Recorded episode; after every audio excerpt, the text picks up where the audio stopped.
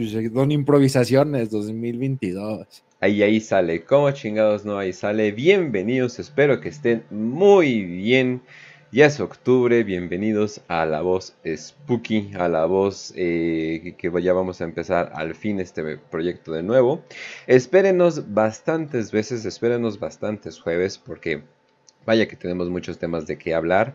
Eh, vamos a estar haciendo videos, pero eh, esta es la versión podcast. Eh, si tú estás escuchando esto y quieres ver una versión de video, tal vez con más, eh, con más fotos, con más pruebas, con más evidencia, con, eh, con ediciones chingonas, ya saben, ya saben cómo lo hacemos, pues es simplemente cuestión de que se vean a nuestro YouTube. Pero, pero si quieren decir, oye, no, yo quiero escuchar el podcast, pues está al revés y de hecho ya lo estás haciendo. ¡Wow! ¿Cómo lo hiciste? Felicidades, felicidades, lo lograste. Pero pues bueno, algo que no es nada spooky, algo que no me da para nada miedo, algo muy al contrario. ¿Qué sería lo contrario del miedo? Ahí ustedes me dirán. Os, ¿cómo estás? Muy bien, todos, mi vientos, buena onda. Muchas gracias a la banda que nos está escuchando en este momento a través del podcast de La Voz en Spotify. Yo soy Osto Renegra. Sean todos bienvenidos a este programa desde abajo para todos lados. Y pues me imagino que para estas alturas Kench ya editó, subió, programó y está haciendo publicidad de este video a través del canal de YouTube. Así es.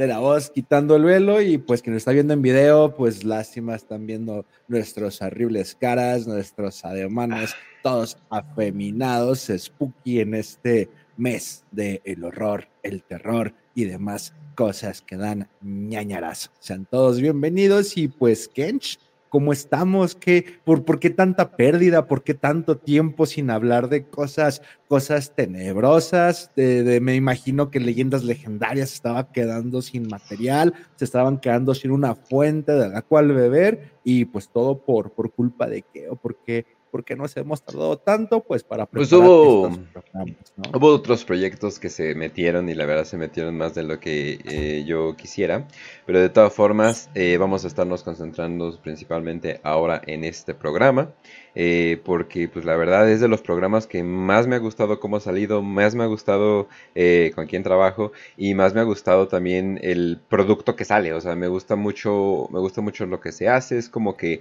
lo que llena mi hueso de creatividad, no sé cómo le podrían llamar, y no, no es el pene, eh, pero es como, no sé, este, estas ganas de crear algo, siento que como que este es el camino. Entonces esperen muchas cosas hoy, banda, y vaya, si quieren hoy hablar de cultismo, quieren hablar de conspiraciones, y quieren hablar de niñas muertas, vaya, vaya que hoy va a ser el lugar para hablar de esas tres cosas. Eh, de hecho, no hay niños eh, muertos por hoy, pero no se preocupen. Vamos a tener otra ocasión para hablar de niños muertos en esta ocasión, pero en esta ocasión vamos a estar hablando específicamente de tres niñas. ¿Cómo se llama? Eh, vamos a estar hablando de tres niñas. La primera, eh, ah, y por cierto, no vamos a estar enseñando tanto, o sea, pero porque esta es como una versión más podcast, más chill, más relax. Eh, pero de todas formas, eh, la primera que vamos a estar hablando es Heather O'Rourke. Una niña güerita, la, la neta muy muy linda, eh, linda en el sentido de cuando las personas todavía podían hablar bien de los niños. Cálmate, cálmate Steven. Cuando las personas todavía podían hablar de los niños como lindos, cuando podías decir, ay, mira qué lindo niño, ¿no? Y sin de que te vieran raro. Ya no estamos en, en esos tiempos, lamentablemente. Pero eh, eh, fue, bueno, fue bueno, no protagonista, sino más bien fue parte de la familia de Poltergeist, eh, una de las que se consideran la mejor película de terror para mí Smith, honestamente, eh, pero de todas formas una decente película y también una de las películas que fue producidas por Steven Spielberg. De hecho, Steven Spielberg agarra a esta niña, eh, literalmente agarra a esta niña, pero eh, la ve saliendo de, del casting y dice, oye, ¿qué pedo? Esta niña está muy linda, ¿por qué no le damos otra oportunidad? Eh, le dieron otra oportunidad, obviamente ya con, el, con la bendición del director. Eh, pasó, se volvió una estrella. Dinero, películas, comerciales, papeles de voz, etcétera, etcétera, etcétera, ¿no? y en las versiones oficiales, después de hacer Poltergeist 3, que ya estaban como que ya haciendo como que ya lo último que se podía. Ya estamos viendo una Heather O'Rourke pues bastante gastada, eh, pues bastante, pues incluso hasta como llenita. Hay rumores de que de hormonas y cosas por el estilo para mantenerlas más jóvenes, para mantener ese encanto eh, de niño eh, vivo por, por, más tiempo, etcétera, etcétera. pero tiene una muerte repentina, se supone que sufre de alguna enfermedad que se supone que ya tenía desde que nació. Era un tipo de obstrucción intestinal. ajá, sí, exacto. y hubo pues un poco de controversia. Eh, vamos a estar poniendo las noticias eh, que pasaron de ese tiempo, pero inclusive había uno que otro actor que decía, es que hay que escuchar el lado de su familia y hubo una pelea, eh, inclusive en juicio por negligencia, etcétera, etcétera. Se quería hacer una autopsia, pero en ese entonces eh, ya hubo una conclusión a todo eso, que fue que la mamá recibió suficiente dinero, yo creo que para callarse la boca por mucho tiempo de lo que sea que haya pasado en ese, en ese momento, en esos tiempos. Pero esa es la versión oficial. De, antes de continuar, ¿os quieres decir algo?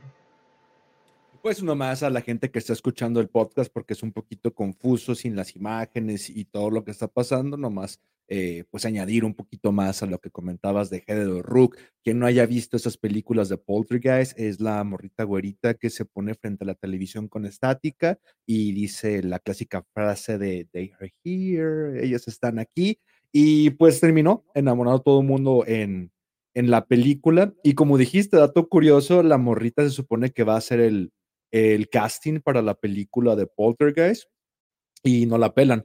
Y no es hasta que en el momento en el que sale Steven Spielberg y la ve literalmente en el estacionamiento y le dice, oye, ¿no quieres participar en la película? ¿Cómo te llamas, pequeñita? ¿Quieres ir a esta camioneta llena de dulces? Y la morrita le contesta así como de, no, disculpa, mi mamá no me deja hablar con extraños, sin saber que está hablando con el mismísimo señor ET, el señor Steven Spielberg, que durante la, filmación de Poltergeist, él estaba filmando E.T. y se supone que por eso trabaja como productor, aunque los rumores cuentan que él estaba dirigiendo las dos películas, que estaba brincando de un set a otro, cosa también curiosa, E.T., película pues infantil, llena con un casting de niños y en el cual hace famosa otra pequeña niñita llena de problemas, traumas infantiles llamada Drew Barrymore, es donde hace su aparición en una película por primera vez. Y hay una foto que de seguro se la está poniendo para la gente que está viendo este programa en el video de YouTube con Steven Spielberg y la niña esta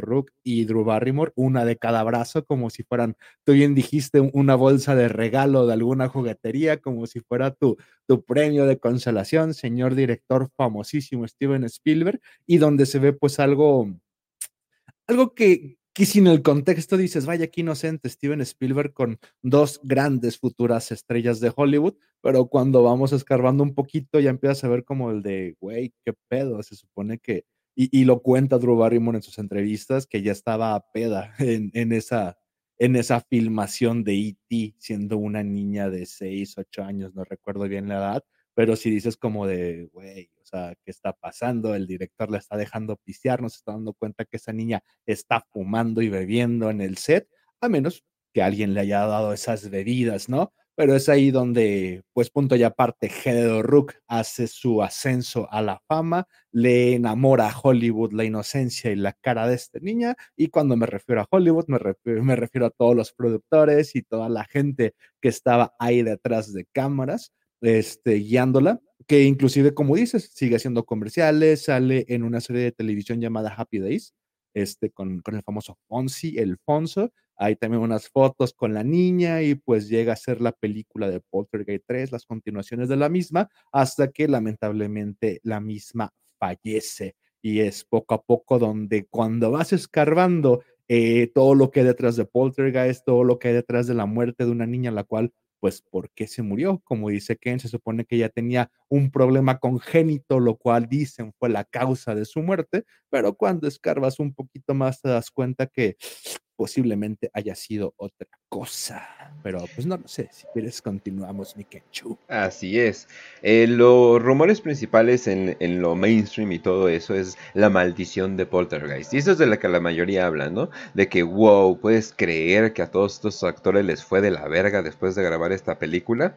Pero lo curioso, y yo creo que eh, el hilo que va a estar uniendo todo esto es Steven Spielberg, porque primero dicen, no, pues la maldición de Poltergeist, y luego salieron, no, pues la maldición de Jaws, eh, de Tiburón, ¿no? Eh, no, pues la, la maldición de Jurassic Park, ¿no? Y es como, cuántas maldiciones, la maldición de Indiana Jones, y es como, a ver, a ver, a ver, cuántas maldiciones hay, ¿no? O sea, en un momento debes de pensar, tal vez esto no es una maldición, y tal vez esto más bien tiene eh, una cosa en común, ¿no? Que es el director, ¿no? O sea, es como que ya es como que demasiadas maldiciones para todo lo que están diciendo, ¿no? Porque pues eh, hay rumores de que como usaron cadáveres verdaderos en una escena eh, donde están flotando los cadáveres eh, y se supone que no, pues eso es mal yuyu, se supone que la simbología que maneja Poltergeist casi no usa simbología, por cierto, de hecho es muy vago con qué chingados está pasando y cosas por el estilo, se supone que sí estaban en un lugar donde sí había sustos y quién sabe qué, bla, bla, bla. Pero como que te empiezas a dar cuenta de que, oye, creo que algo más está pasando, creo que algo más está pasando por aquí. Eh, para los que no saben lo de, lo de tiburón, por cierto, eh, Judith Barcy no la van a reconocer, fue una niña que salió rápido eh, en, en, tiburón, creo que era hija del sheriff o algo por el estilo, o sea, casi casi como un extra, digamos, pero de todas formas fue su debut, le fue muy bien. Y luego, pues le fue muy mal. Eh, les, decimos la historia oficial.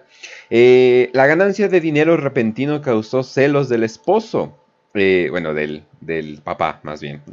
el esposo se volvió un alcohólico y eventualmente asesinó mientras dormía a la hija de un disparo en la cabeza, por cierto, y a la madre que es como, wow, no escucho el primer disparo, pero pues bueno, eh, se encerró durante dos días con los cadáveres de ambas para luego prender fuego a la casa y suicidarse. Y es como, wow, se suicidó, le prendió fuego a la casa y aún así pudiste obtener tanta evidencia como para saber qué pasó exactamente. La verdad, mis respetos, mis respetos que hayas podido obtener tanta información de un lugar quemado. Y wow, todos los involucrados en ese crimen se murieron e incendió la casa. ¡Wow! ¡Qué conveniente! Qué conveniente, ¿verdad? Qué conveniente que eso pasó, donde eh, básicamente no hay testigos y no hay ningún tipo de evidencia recuperable que puedas tener, ya que la casa se incendió. Entonces, pues bueno, ¿no? Eh, obviamente eso es más como que, wow, hmm, otra, cosa que se, otra cosa que se va agregando. Entonces ya cuando empezamos a como que subir eh, eh, de tono las cosas, ya es cuando sale el rumor de que en realidad Steven Spielberg pues se estaba, eh, pues estaba aprovechando los frutos de ser un director y pues en realidad él estaba ya desde muy temprano aprovechando la compañía de Heather O'Rourke. Um, creo que no puedo usar la palabra con V chica, pero la estaba molestando en inglés. Eh, estaba, pues sí, se estaba aprovechando, se estaba aprovechando de la niña y al parecer eh, después de un tiempo se pasó. Al parecer hubo una vez donde simplemente estaban en un motel. Por cierto, todo esto, todos estos son rumores, todas estas conspiraciones de internet, no es para que se tomen en serio ni tampoco para eh, decir que alguien hizo algo definitivamente. Bueno, y al parecer entre juguetes sexuales, entre él o entre que la golpeó, etcétera, etcétera, al parecer eso le provocó eh, una obstrucción intestinal a Heather y eso la mató y obviamente tuvieron que esconderlo bajo montañas de dinero mm, y usando sus influencias, etcétera, etcétera. Pero si ese rumor es verdad, pues no sería la primera vez que vemos a Steven Spielberg haciendo esto, ¿no? Pero pues bueno, ¿qué opinas tú?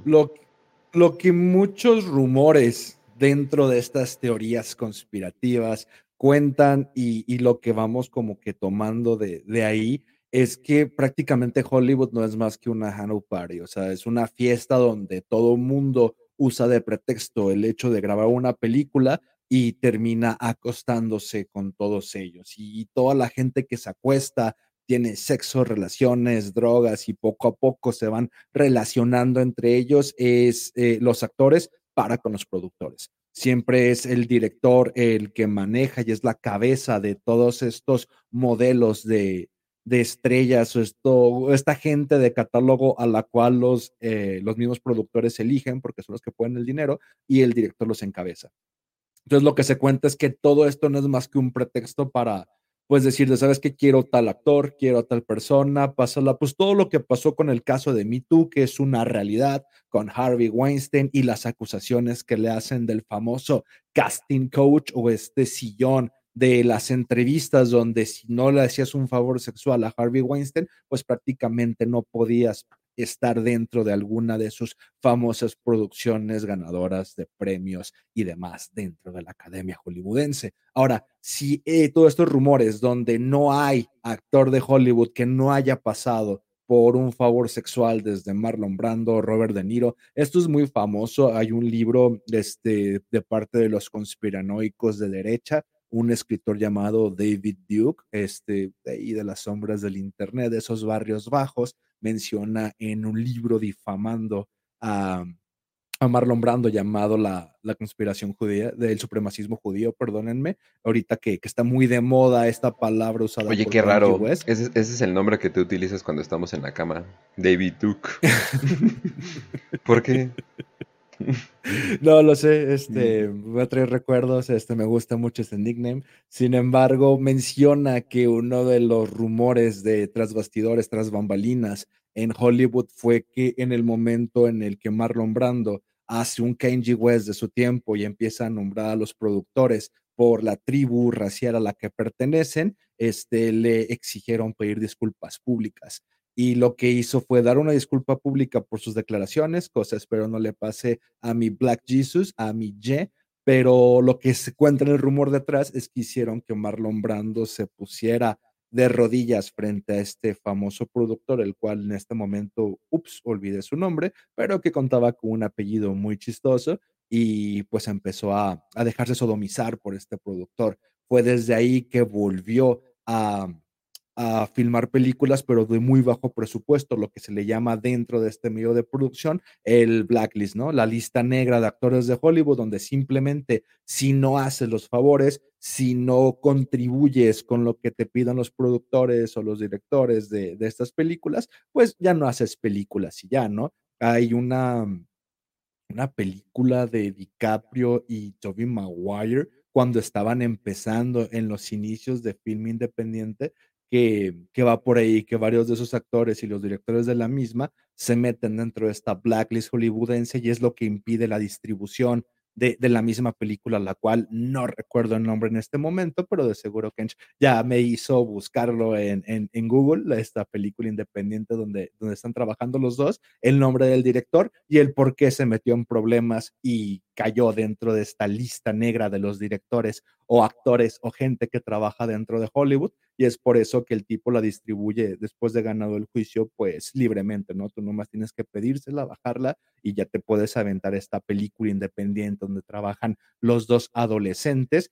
que también tienen sus rumores, pero pues ya me imagino que será situación de otro programa. A lo que voy con todo esto es de si lo bajas al de, pues no solo es con los actores femeninos, no solo es el movimiento Me Too, ni era Harvey Weinstein, sino que también los actores hombres. Hay muchísimos rumores de De Niro, hay muchísimos rumores tal cual ya se toma como una realidad por parte de Kevin Spacey o por parte de Marlon Brando, como menciono. Hay uno que dice que La Roca simplemente gana sus papeles a través de prostitución masculina, es de, sabes que él, él, él casi, casi pide el favor de, mira, yo aquí me pongo como sea y tú ponme la película que sea. Es por eso este boom que tiene últimamente en películas donde, pues no sé por qué eres el actor, pero cada vez que lo veas, por ejemplo, en Black Adam, vas a decir, ese tipo se avienta unos jalezotes y a quién fue el productor que lo puso ahí. Cuando salgan los créditos, donde de repente cuentan los rumores, te puedes dar cuenta a quién le hizo ese favor, la roca, para estar en esa película. Ahora, si transpolas esto de las mujeres, oye, pero también los hombres pasan por todo esto, también tuvo que haber pasado Johnny Depp, también tuvo que haber pasado DiCaprio a través de estos favores sexuales.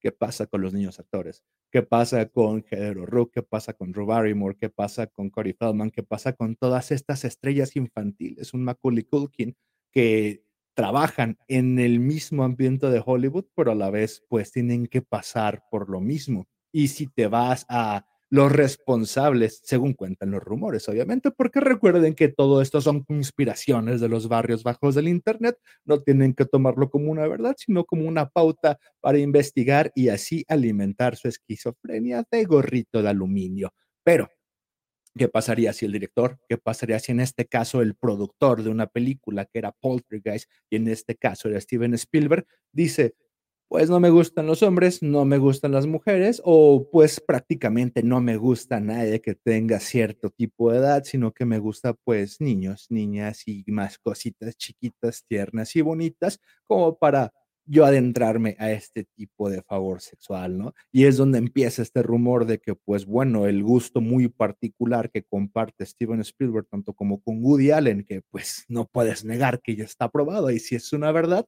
es estas pequeñas niñas inocentes, menores de edad, y tratar de adiestrarlas para cuando crezcan, sigan trayendo más niñas a este ambiente sano de la nueva Babilonia llamada Hollywood. Pero pues en resumen, todo lo que dijo Kench es, de, pues, es lo que se especula, es lo que dicen estos conspiranoicos de gorrito de aluminio de los barrios bajos del Internet, que todo esto es un gran pretexto de Steven Spielberg para castear niños, meterlos en sus películas y abusar de ellos en favores sexuales, los cuales pues no creo que los niños accedan libremente a ellos, sino que el tipo simplemente, pues como, como cuenta la Jenny McCurdy en su libro de I'm Glad Mama is Dead con el famoso productor, que no sé a quién se está refiriendo, pero pues todas estas anécdotas que las cuales ella misma incluso no, no ahonda por conocer las repercusiones que tiene el aclamar la verdad como un hecho dentro de, este ámbito hollywoodense, ¿no? Pero, pero pues si quieres continuamos, mi Kencho, porque siento que hablo mucho, güey. Está perfecto, está perfecto. Eh, pero sí, eh, obviamente te puedes ir eh, a, los extremos, hay gente que hay gente que dice, no, pues es algún tipo de círculo de trata de círculo de trata de personas. Eh, hay otros que se van al incluso más grande de que, no, o sea, la mayoría de los actores de Hollywood fueron criados para ello. De hecho, pueden ver nuestro programa donde hablamos de que de la teoría de que las mujeres de Hollywood eh, son hombres y es como que, ah, o sea, desde chiquitos, o sea, ya estaban como que eh, siendo hormonizados, operados, etcétera, etcétera, eh, y ya estaban obviamente invirtiendo todo este dinero porque sabían que iban a ser la siguiente gran estrella y todo eso, ¿no? Esto ya está muy probado, por ejemplo, en la música, o sea, por ejemplo, la mayoría de la música que se vuelve popular es simplemente porque las disqueras pagan una cierta cantidad de dinero. Antes se lo pagaban a las radios, obviamente, bueno, todavía en, el tercer mundo y cosas por el estilo de radio eh, se escucha bastante.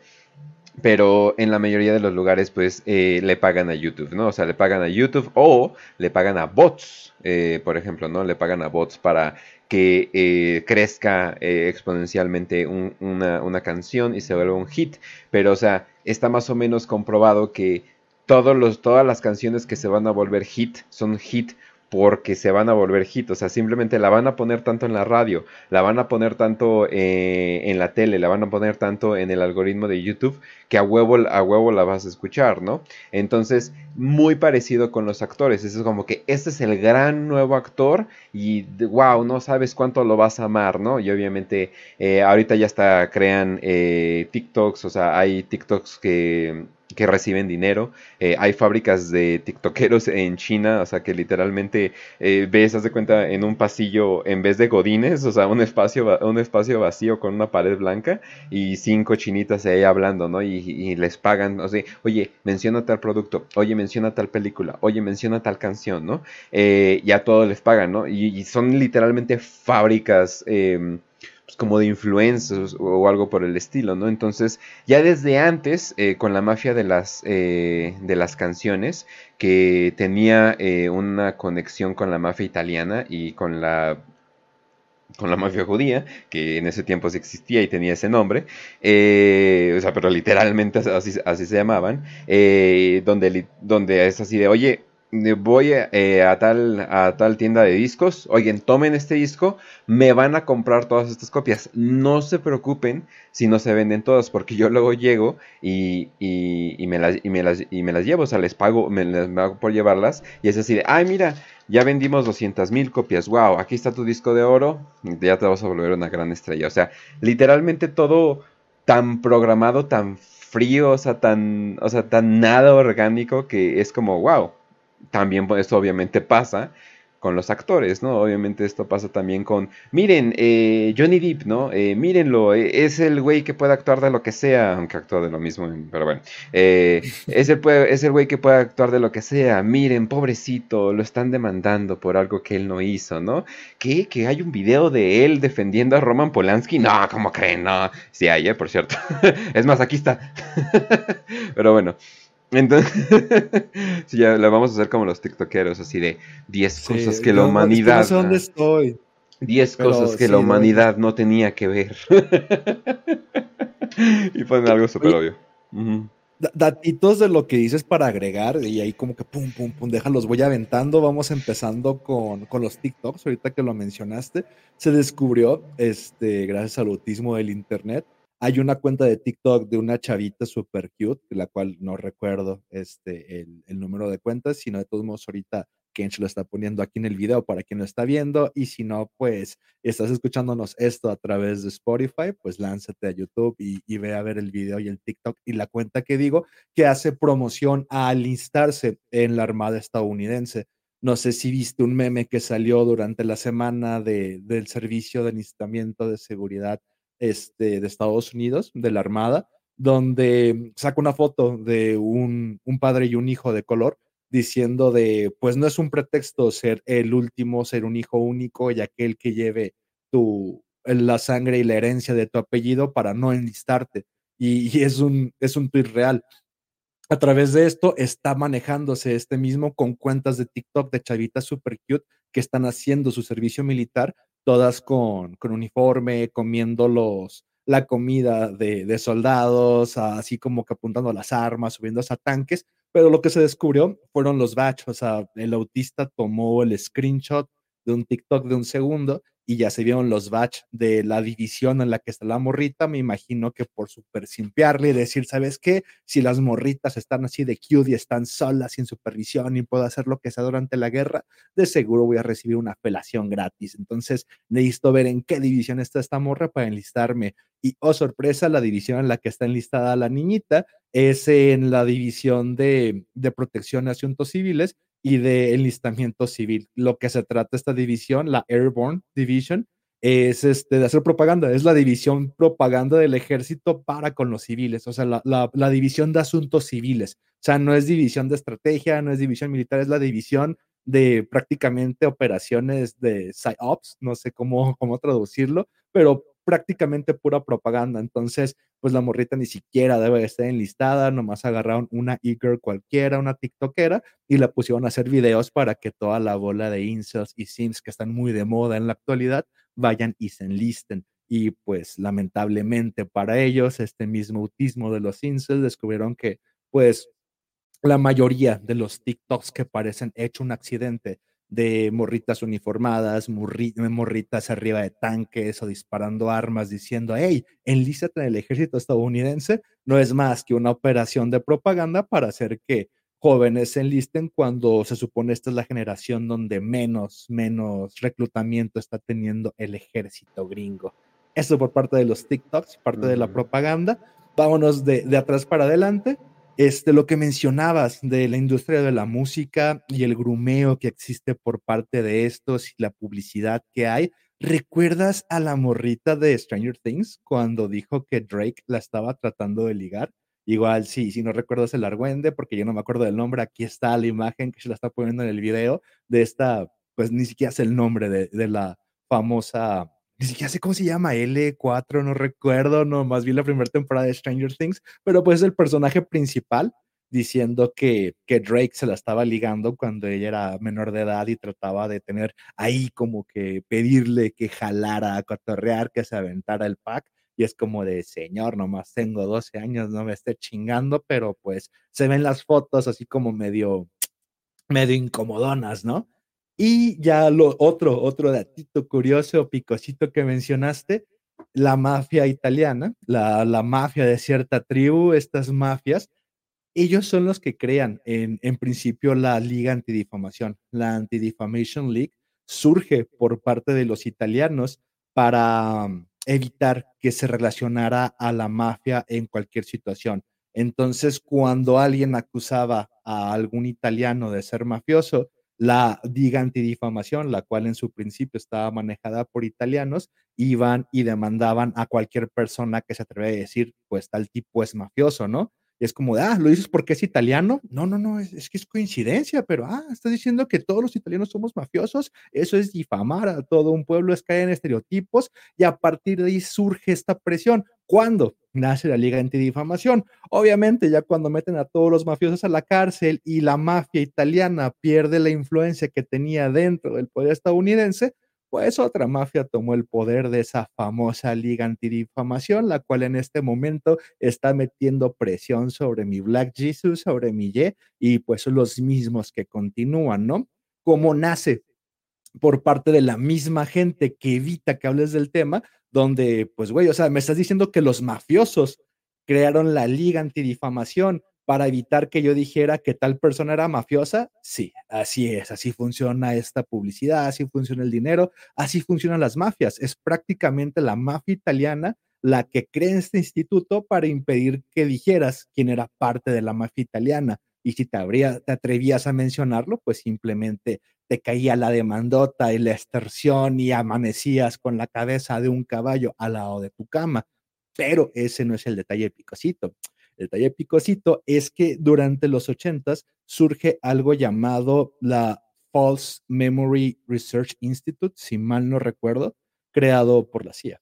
Entonces, este instituto de la falsa memoria o la memoria falsa era ¿Viste la película de, ah, no me acuerdo cómo se llama, estoy muy mal, Kens, perdóname con los datos, no vengo fresco, vengo improvisando, pero e, esta, mm, estos rumores de que las tabacaleras eran los que impulsaban los estudios de que fumar no hacía tanto daño y fumar no causaba cáncer y que todos estos research o estudios o papeles de fuente científica por lo regular eran pagados por las tabacaleras para decirte, ah, mira, todo es información falsa, todo es publicidad falsa, pues así nace por parte de dinero y gente de la CIA de este Instituto de Research para la Falsa Memoria que se supone decía que todos los alegatos durante los ochentas de pedofilia no eran más que falsas memorias que creaban los niños para acusar a adultos que abusaban de ellos. Entonces, este mm, argumento de decir y películas y publicidad que meten para decir, oye, pero ¿qué, te pasa? ¿Cómo puedes confiar eh, en el argumento? ¿Cómo puedes confiar en, lo que está diciendo un niño? Posiblemente vio una película, posiblemente está mintiendo. Hay una película con el Manuel Kelsen, con el, el Hannibal, que trata de eso, que es maestro de una escuela y la, la niña estaba enamorada de él y es como de, ah, el maestro me besó y se hace todo un argüende y empiezan a acusarlo y te sientes culpable porque lo quieren meter al bote, pierde su trabajo y, pasa todo este, este escenario donde por culpa de una niña con demasiada imaginación crea los recuerdos falsos de que su profesor abusó de ella. Pero todos estos papers y el, y el argumento científico de la falsa memoria, el false memory, este está inventado por la CIA, güey. Es tal cual como la Liga Antidifamación. Entonces, si te preguntas del por qué los mafiosos crean un instituto llamado la Liga Antidifamación para evitar que se hable de la mafia, este la quisieron aplicar otra vez. ¿Por qué la CIA creó un instituto para evitar que los niños acusen a sus abusadores? Quién es la CIA, quién controla la CIA y... La de él al principio, así de, oh, ya viste ese güey mafioso, ah, la tuti, bla, bla, bla, bla, bla, bla, no te llenaban, de, oh, shit. Es el papá, Mario. Ay, sí, no, no, no. Imagínate que se creó un instituto para decir de no, no, no, es que no hay pedófilos. Los niños están mintiendo, los niños están las bases científicas, aquí están las fuentes. Tomaron literalmente el concepto, eh, no, bueno, no tiene una traducción este concepto, pero el concepto de gaslighting, o sea, de fogonarte. No tiene concepto. no tiene traducción, pero tomaron el concepto de gaslighting que para los que no sepan es como cuando, no sé, estás con tu novia y así de, eh, ay, yo no quería comer alitas. Sí, tú me dijiste que querías comer alitas. No, sí, tú me dijiste, tú me dijiste que querías comer alitas.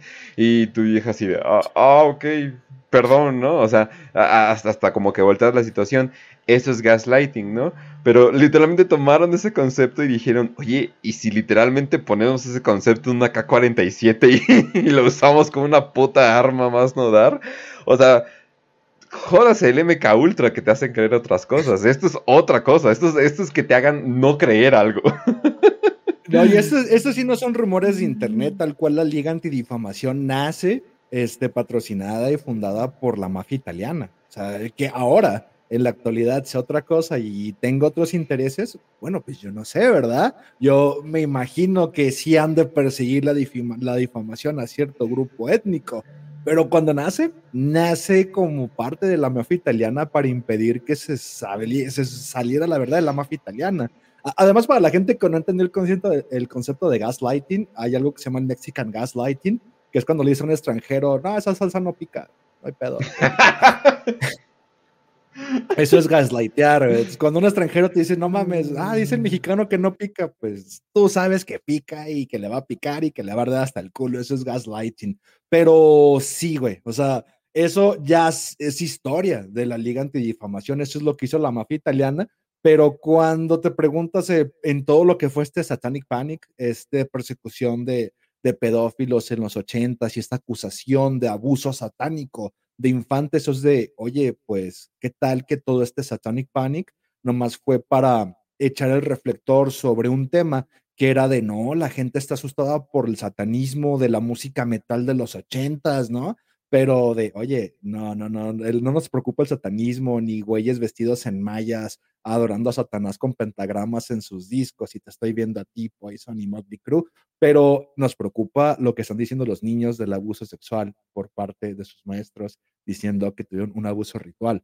No, no, no, es porque es satanismo, esto es, es un satanic panic. Ahorita, en este momento, Badía, si nos está escuchando para robar material, debe de estar haciendo chile con el culo, pero ¿qué te dice que todo este satanic panic no fue parte de este instituto de la False Memory Research Institute para decir a los niños de no, los niños están inventando memorias falsas. Es por eso que todo es tan escandaloso. ¿Cómo que, cómo que, que Moloch? ¿Qué es eso de Moloch que están inventando los niños? ¿Cómo que están sacrificando bebés para abusar de ellos? No, los niños están diciendo mentiras. Eh, vieron mucha televisión, vieron muchísimas tortugas ninjas y He-Man y no vieron suficiente G.I. Joe porque están traicionando a su patria al alimentar memorias falsas diciendo que sus maestros abusan de ellos. El problema es que este instituto después de los 80 no tuvo mucha repercusión porque se descubrió que fue financiada todo por la CIA, güey. Entonces, cuando te das cuenta de eso, es de, ok, ok, sí hubo un Satanic Panic, sí, toda la luz del spotlight, del reflector, fue dirigida a la persecución de bueyes satánicos, estilo Badía y grupos como Motley Crue, Poison, Whitesnake y demás, pero, y la pedofilia, pero, y el abuso infantil, pero, y lo que están diciendo los niños de todo lo que sufrieron, ah, Satanic Panic, es como de, mm, hmm". si la Liga Antidifamación surge así, ¿qué me quiere decir este instituto? No?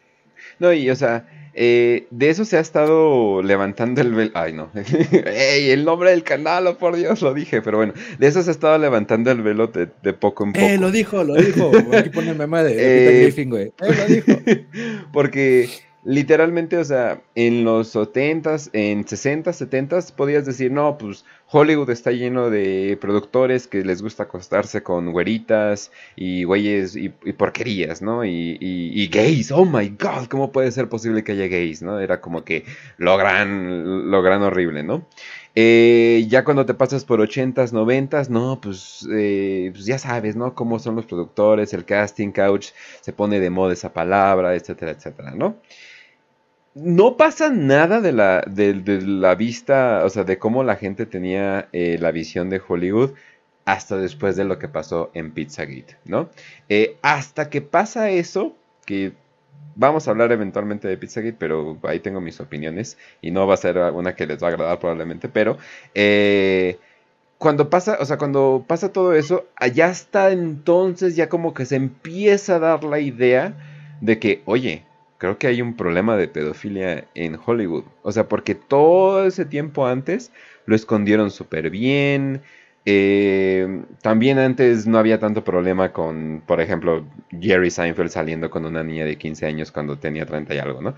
O sea, no había tanto problema, ¿no? Era como que, ah, pues, pues, pues es fértil, ¿no? Como dicen algunos conservadores de Internet, ¿no?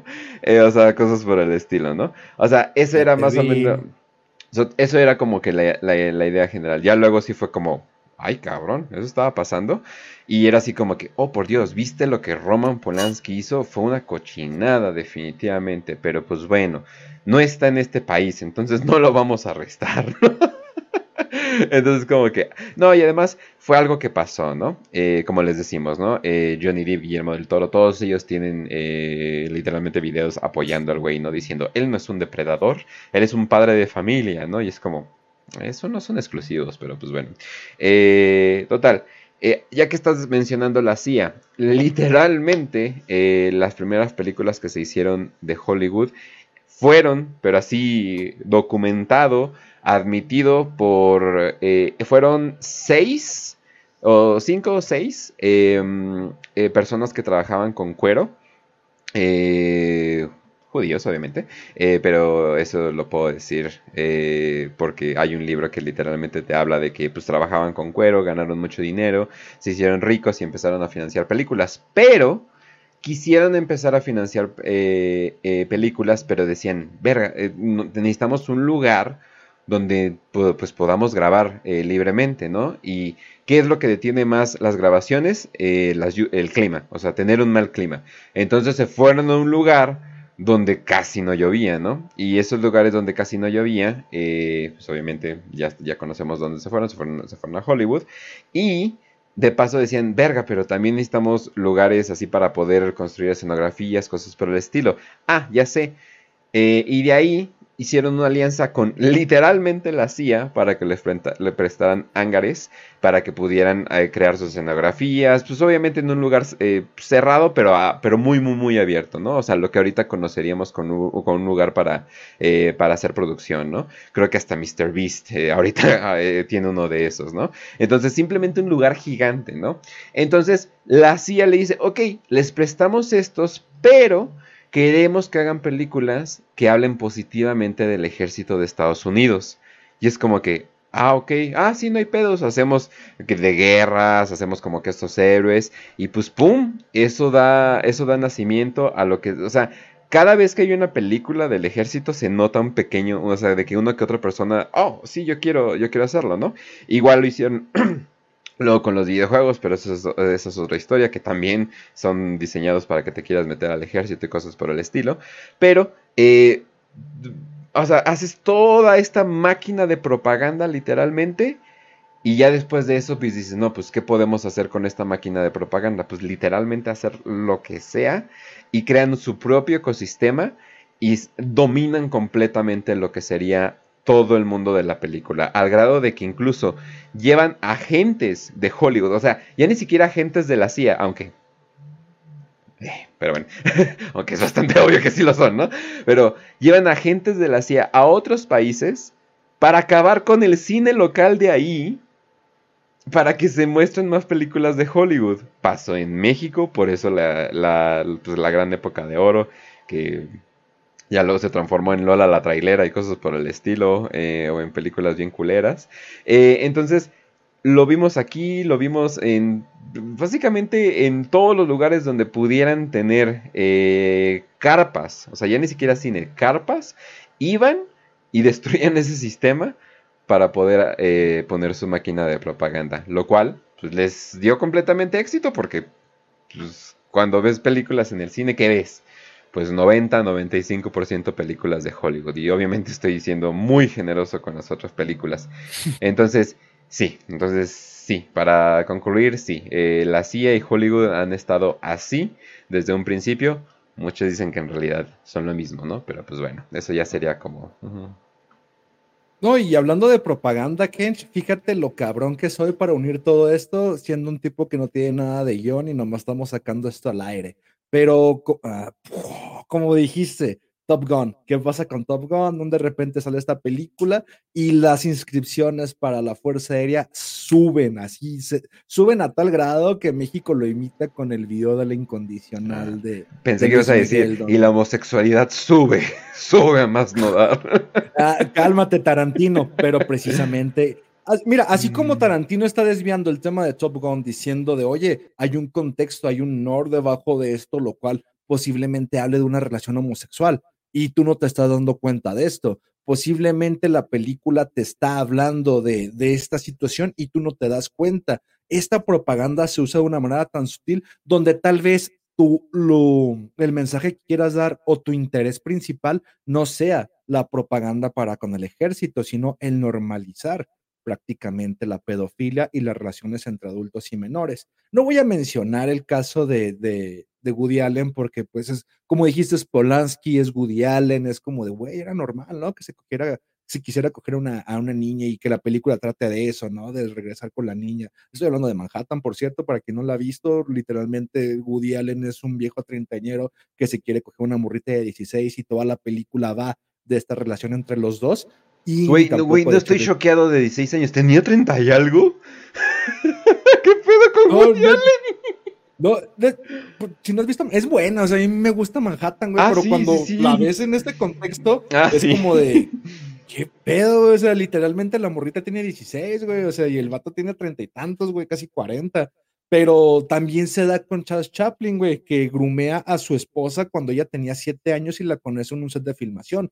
Ya cuando ella cumple 15 años se casa con ella, pero la conoció a los 7 y no dejó de andar con ella desde que tenía 7 años en un set y empieza y, hasta que cumple los 15 se casa con ella cuando fue legal. Entonces, no es solo Woody Allen, no es solo Charles Chaplin, cámbiale a esto. Imagínate que hablando, y aquí es donde hilo, aquí es donde, güey, ¿a poco no tienes guion? ¿Qué verga eres? Imagínate que dos productores crean a este personaje llamado Indiana Jones y estos dos personajes famosísimos por todo lo que estamos comentando en este programa, sobre todo Steven Spielberg, hablando de su gran afición por los niños y castear niñas y andar persiguiéndoles y tratándolas muy bien durante el set de filmación, dice, oye, ¿y si en esta película de nuestro gran héroe, de nuestra gran invención llamado Indiana Jones, damos ahí como un pequeño piquetito? Y en lo que pasa en, en Riders of the Lost Ark, Jinetes del Arca Perdida, en la escena donde conoce a Marion, te das color de, oye, estos güeyes escribieron el guion, escribieron el personaje.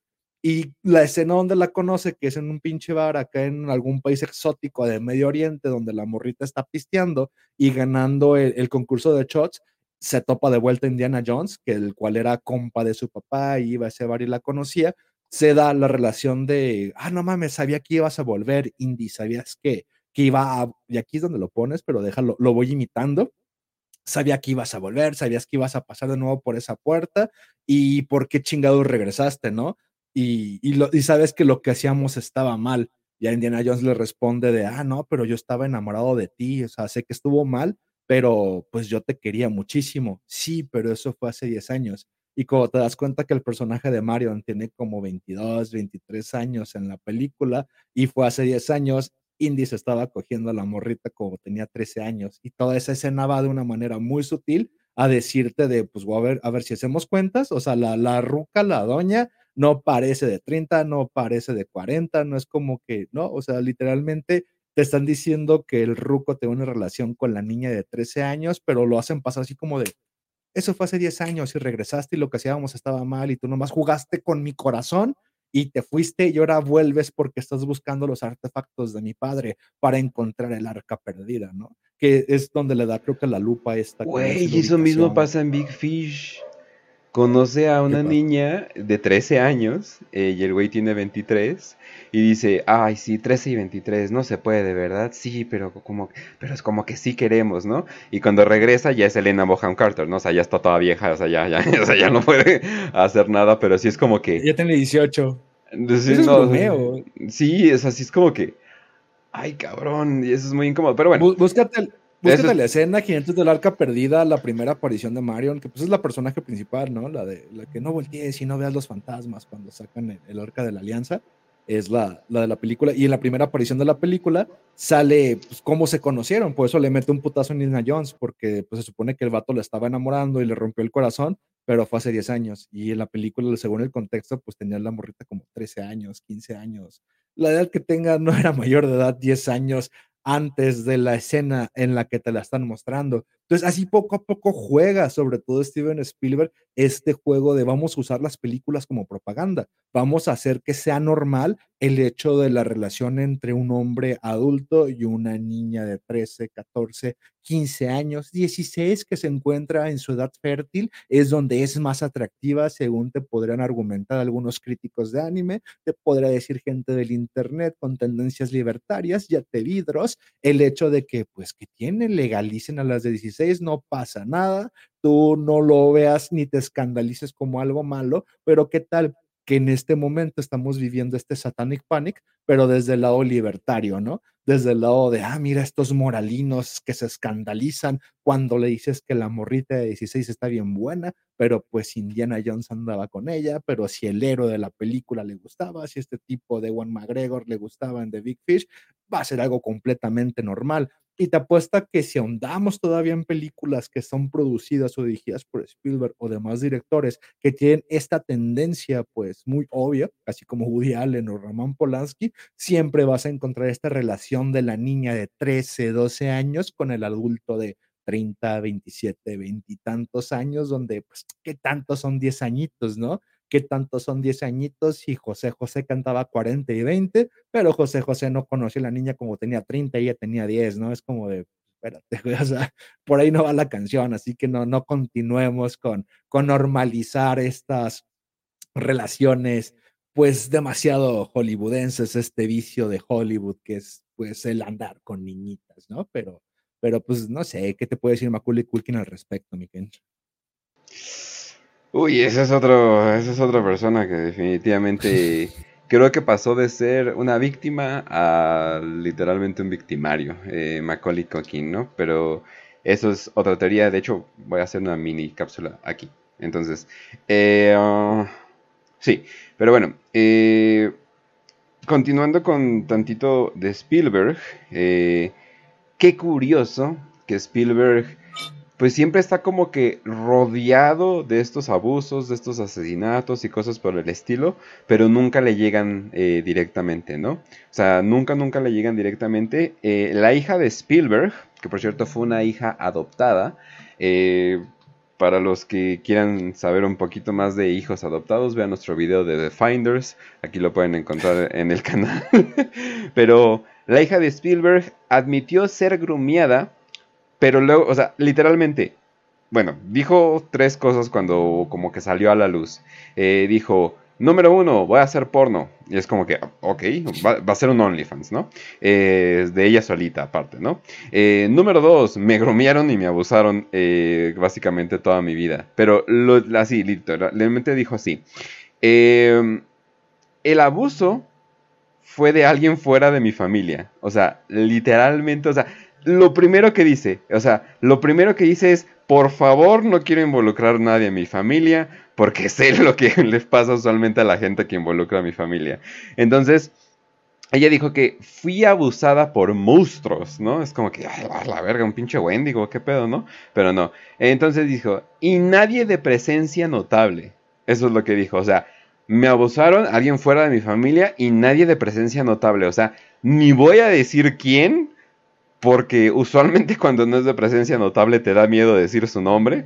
O sea, ya me imagino qué pinches niveles está dando esta tipa.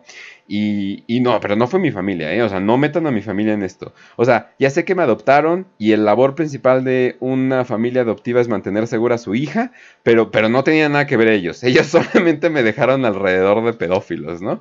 Porque ella, ella dice que es así de, no, ves que eh, eran, eran pedófilos, pero que eran como que conocidos de la familia. Y es como, yo, yo no tengo ningún conocido pedófilo, perdón. o sea, bueno. Hollywood, ¿no? Eh, y dice, eh, y nadie de presencia notable, solo de monstruos que vieron mi vulnerabilidad y dijeron, ella es la indicada. Sufrí mucho grooming. Siento que mi abuso no fue muy, no fue súper intenso, pero me afectó por mucho tiempo. Ya sabes, ¿no? De ese abuso sexual no tan intenso, ¿no? O sea, de light, ¿no? o sea, ¿cómo, ¿cómo, quiere decir? Me grumearon un chingo. No, del que te termina matando por una obstrucción intestinal, de ese sí ya es el abuso feo, ¿verdad? Sí, exacto, ¿no? Entonces sí es como que, Jesus Christ, ¿no? Entonces, eh, qué cagado de que, pues, está, esta, eh, muertes curiosas, casos de abuso, todos alrededor de Spielberg, hasta llegar hasta su hija, pero nada involucrado con él, ¿no? Es como que, ah, mira nomás, ah, que Drew Barrymore tenía una adicción a la cocaína a los ocho años, es así de, ¿quién le estaba dando cocaína a una niña de ocho años? Yo creo que esa es como que la primera pregunta que debes de decir, ¿no? Oye, un momento. o sea, ¿quién te está dando cocaína? No, no, no, no, yo, yo, yo, aquí casual, ¿no?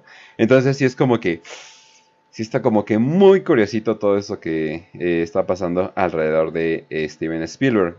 Y llegamos a la persona que une esto y como que trata de dar un poquito de aire a todo esto, que es el, muy carismático y que tiene una muy buena canción, nada más una porque el resto está bastante fea, eh, Isaac Capi. Isaac Capi, que no lo conocen excepto por esto, no creo que vayan a decir, ah, no mames, ese es el güey que le sirve café a, Thor en esa película. No mames, obviamente no lo vas a conocer, ¿no?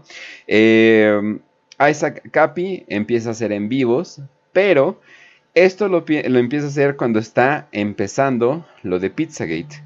Cuando está empezando lo de Pizzagate, cuando está empezando lo de Fortune, de pura casualidad, cuando está empezando también una de las carreras presidenciales más controversiales de toda la historia, que fue Trump-Hillary, eh, que igual, mi opinión, mi opinión de Pizzagate es muy parecido al documental de House of Hammer. Si ustedes no conocen qué es este documental de House of Hammer, eh, Army Hammer, no, no, no el que pones en el refri, eh, el bicarbonato, no, no, no. Army Hammer, que fue conocido aquí como el llanero solitario, en esa película donde Johnny Depp aparece como indio, por alguna razón. Eh, pero bueno, Army Hammer salió en esa película, no fue un gran éxito, de ahí como que salió en uno que otro rol, pero acaba de salir un documental en HBO donde al parecer él está involucrado en abuso sexual, grooming, pedofilia, canibalismo, etcétera, etcétera. Pero de lo peor, de lo peor, de lo peor. Pero lo que yo siento, así como Pizzagate, que no es que te estén diciendo la verdad, no es de que este güey es raro, sino más bien te están poniendo un spotlight, te están poniendo una luz a algo que ya saben todos, pero simplemente te lo revelan por algún eh, beneficio, ¿no? Por ejemplo, yo siento que lo de Pizzagate fue más que nada para lastimar a Hillary. Si en lo personal creo que la mayoría de las cosas que se dijo en esa conspiración es verdad, sí, pero yo siento que se revelaron con un propósito. Yo siento que todo mundo ya sabía qué pedo, pero se revelaron con el propósito de lastimar a Hillary en ese momento, porque qué curioso que, está, que sale lo de Pizzagate justo cuando está eh, el tope de la, de la carrera presidencial. Y ya después de que gana Trump, se cae completamente todo eso y se desaparece, ¿no? Es como que, ah, esto fue una revelación programada, ¿no? O sea, eh, bueno, e-, eso es lo que yo siento. Pero bueno, eh, siguiendo con lo de Isaac Capi, eh, él hacía en vivos en Periscope, que ya F por Periscope se lo comió Twitter, denunciando a varios famosos, en especial a Seth Green, que es el güey que hace eh, la, mayoría de las voces en Robot Chicken, es un güey chiquito pelirrojo, eh, salía en Buffy para mis Buffy bros que vieron Buffy, eh, y Tom Hanks y Steven, y Steven Spielberg, esos son los principales que acusa y lo acusa sin ningún problema ni nada por el estilo y pues todo el mundo se dice, wow, qué pedo, estás exponiendo esto, ¿no? Y él decía, sí, sí, sí, yo estuve involucrado en eso, pero ahora ya estoy saliendo para decir la verdad, ¿no? Eh, dicen que Seth Green tiene literalmente eh, un, eh, bueno, como que un cuarto secreto que literalmente abres como en las películas sacando un libro y se abre y ahí ves varias camas, ¿no? Y se supone que ahí es donde guardan a los niños, que literalmente se supone que así lo decía, ¿no? que Tom Hanks es uno de los eh, más influyentes eh, actores en Hollywood, eh, más que nada por su rol como productor y también que al parecer es increíblemente abusador, pedófilo, bla, bla, bla, bla, bla, bla, ¿no? Estas son las palabras de Isaac Capi, ¿no? Pasa Pizzagate en todo su clima con, su, con lo que pasaría con lo de el tirador de Pizzagate, que fue un güey que fue con un arma eh, al lugar a Pizza Comet eh, en Washington y dijo, ¿dónde están los niños? ¿No? O sea, así literalmente. Y les dirían, no, pues no tenemos un sótano. Y es como que, y en vez de que el güey diga, güey, aquí literalmente tengo una foto de Obama en el sótano jugando ping pong. No, en vez de eso dijo, ah, no, ay, perdón, bueno, ya me voy, ¿no? Y eso fue todo lo que pasó, no se murió nadie, nada, ¿no? Qué, qué cagada, ¿no? O sea, pues, entonces, ¿para qué vas con un arma? Pero pues bueno, ¿no? Y ya de ahí, pues más o menos eso fue donde inclusive el muy conspiranoico Alex Jones dice, no, no, no, saben que ya he visto todo esto de Pizzagate y esto es una mentira de no sé qué, bla, bla, bla, bla, bla, bla, bla, ¿no? Entonces dices, wow, una conspiración que hasta a Alex Jones le da miedo tocar. ¿No? O sea, porque eso es literalmente miedo, ¿no? Entonces, este güey sí como que, como que se baja, entonces ya ahí se, empieza a morir. Y de ahí, lamentablemente, pasa un horrible accidente. Isaac Capi, que... Sí, sí, sí, Isaac Capi es atropellado como perrito. Eh, o sea, y, y ya, pues obviamente se jode y luego vamos a hablar de unas conexiones que hay con Tom Hanks. Pero algo que comentar de Isaac Capi. No, creo que es lo que vas a comentar de Tom Hanks, lo que te iba a decir de, oye, pues mucha coincidencia por parte del Instagram de Tom Hanks, ¿no es? Pero fíjate, yo no conocí mucho de Isaac Capi hasta que ya se murió el cabrón.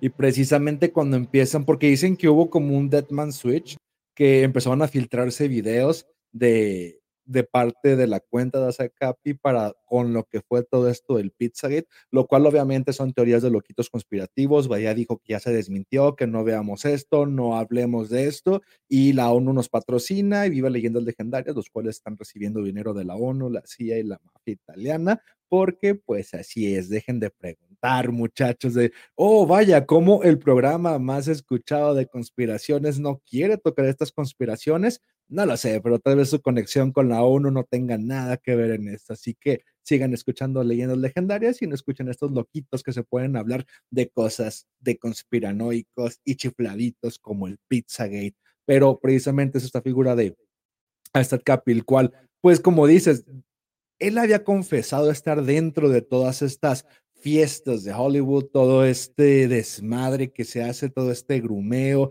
y asegura haber visto a este tipo de personas, y uno de los más perversos, como dices, que más menciona, es tanto Spielberg como Tom Hanks, pero también son de los más poderosos, o sea, son de estas estrellas o estos directores o estas figuras las cuales es señal de que va a ser premiado por la academia, es señal de que va a recibir un Oscar y que son completamente intocables. Ahora, el hecho de que estas personas tengan este vicio oculto podría decirse como de, pues, ¿qué tiene, no? O sea, son niñas de 16, están en su edad fértil, el amo lo, lo consintió, el amo reseñador de anime dice que está bien que esté pasando todo esto porque pues es un hombre adulto en su plena juventud y una niña en su edad más fértil, así que no hay problema que esto suceda, pero cuando son niñas de 6 5, 7 años que están entrando en estos programas de Nickelodeon o estas películas dentro de un cast de una película infantil. Es como,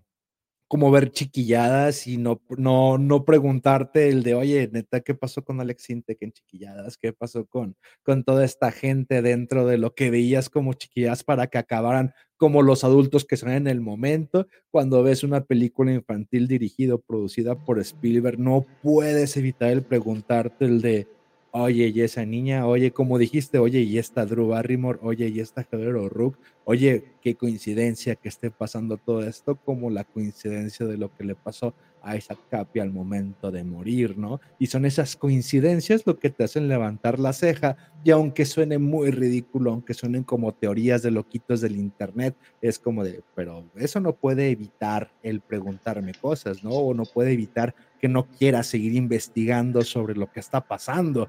Y por más pruebas que tengo, no evita que no me pregunta de, oye, esto puede ser verdad, porque siempre está la posibilidad de que por muy alocada que sea la teoría, tal vez sí esté pasando, tal vez, tal vez Woody Allen sí esté grumeando a su hija adoptada, Sun Ji, ¿no? Y tal vez en la actualidad esté grumeando a la hija adoptada, la hija que tuvo con ella, es como de, no lo sé, tal vez yo estoy exagerando, pero cuando pasa el tiempo y te das cuenta que no solo eran rumores, que sino verdades tras bambalinas, verdades que todo mundo sabía, pero no se mencionaban, las que te desmienten a final del día. no lo sé, o sea, Alex siente que está casado con hijos, o sea, no creo que pueda ser pedófilo, ¿eh? o sea, no, no, no lo sé, o sea, ¿qué tal si solamente le gusta hablar con jóvenes eh, lindos eh, londinenses? londinenses. No, es que, güey, ¿te imaginas el para lo divertido, quite lo aburrido, y luego te, remites a ese güey vestido como de brutos acá en chiquilladas, es como de, ¿Qué pasó ahí? ¿Qué pasó? O sea, algo pasó con las bambalinas, algo, algo pasó, güey. Algo, algo pasó. Ay, Dios mío. Es puro cepecito. Pero bueno. Eh, ah, sí. Eh, no, bueno, sobre, sobre lo que. Bueno, sobre lo que estábamos mencionando. ¿Quieres ponerte full loco? ¿Quieres ponerte full esquizo? pues te recomiendo el LCD. No, no es cierto. Eh, si que te quieres poner full esquizo, hay unas fotos que Tom Hanks toma. Y esas fotos se supone que a él le gusta tomar fotos de guantes solos en la calle. ¿No? Entonces es como que, ah, bueno, y lo ha, y lo ha promocionado, ¿no? Es como que, ok, bueno, está bien. Eh, en una de esas fotos, si tú te vas a su Instagram, de, bueno, de hecho esa foto ya no está en su Instagram, pero por suerte ya se, ya se ya salvó. Es como que qué raro, ¿por qué borró esa foto, no? Eh, en una de esas fotos se puede ver que está escrito como con his o algo por el estilo en la carretera, donde está un guante solo, que por cierto también eso de los guantes negros eh, es un tipo de, de black glove se supone que es como un tipo de código eh, que se supone que es como, este es un club exclusivo donde, donde hay de lo chido, ¿no? Hay de lo chido. Originalmente se toma de las comunidades de BDSM, pero ya se, ya se volvió como que un horror, ¿no? Eh, y, se, bueno, y hay unas letras escritas. apenas, y se, apenas se ve como que de lo que, de lo que es, pero se puede, o sea, sí puedes distinguir, ¿no?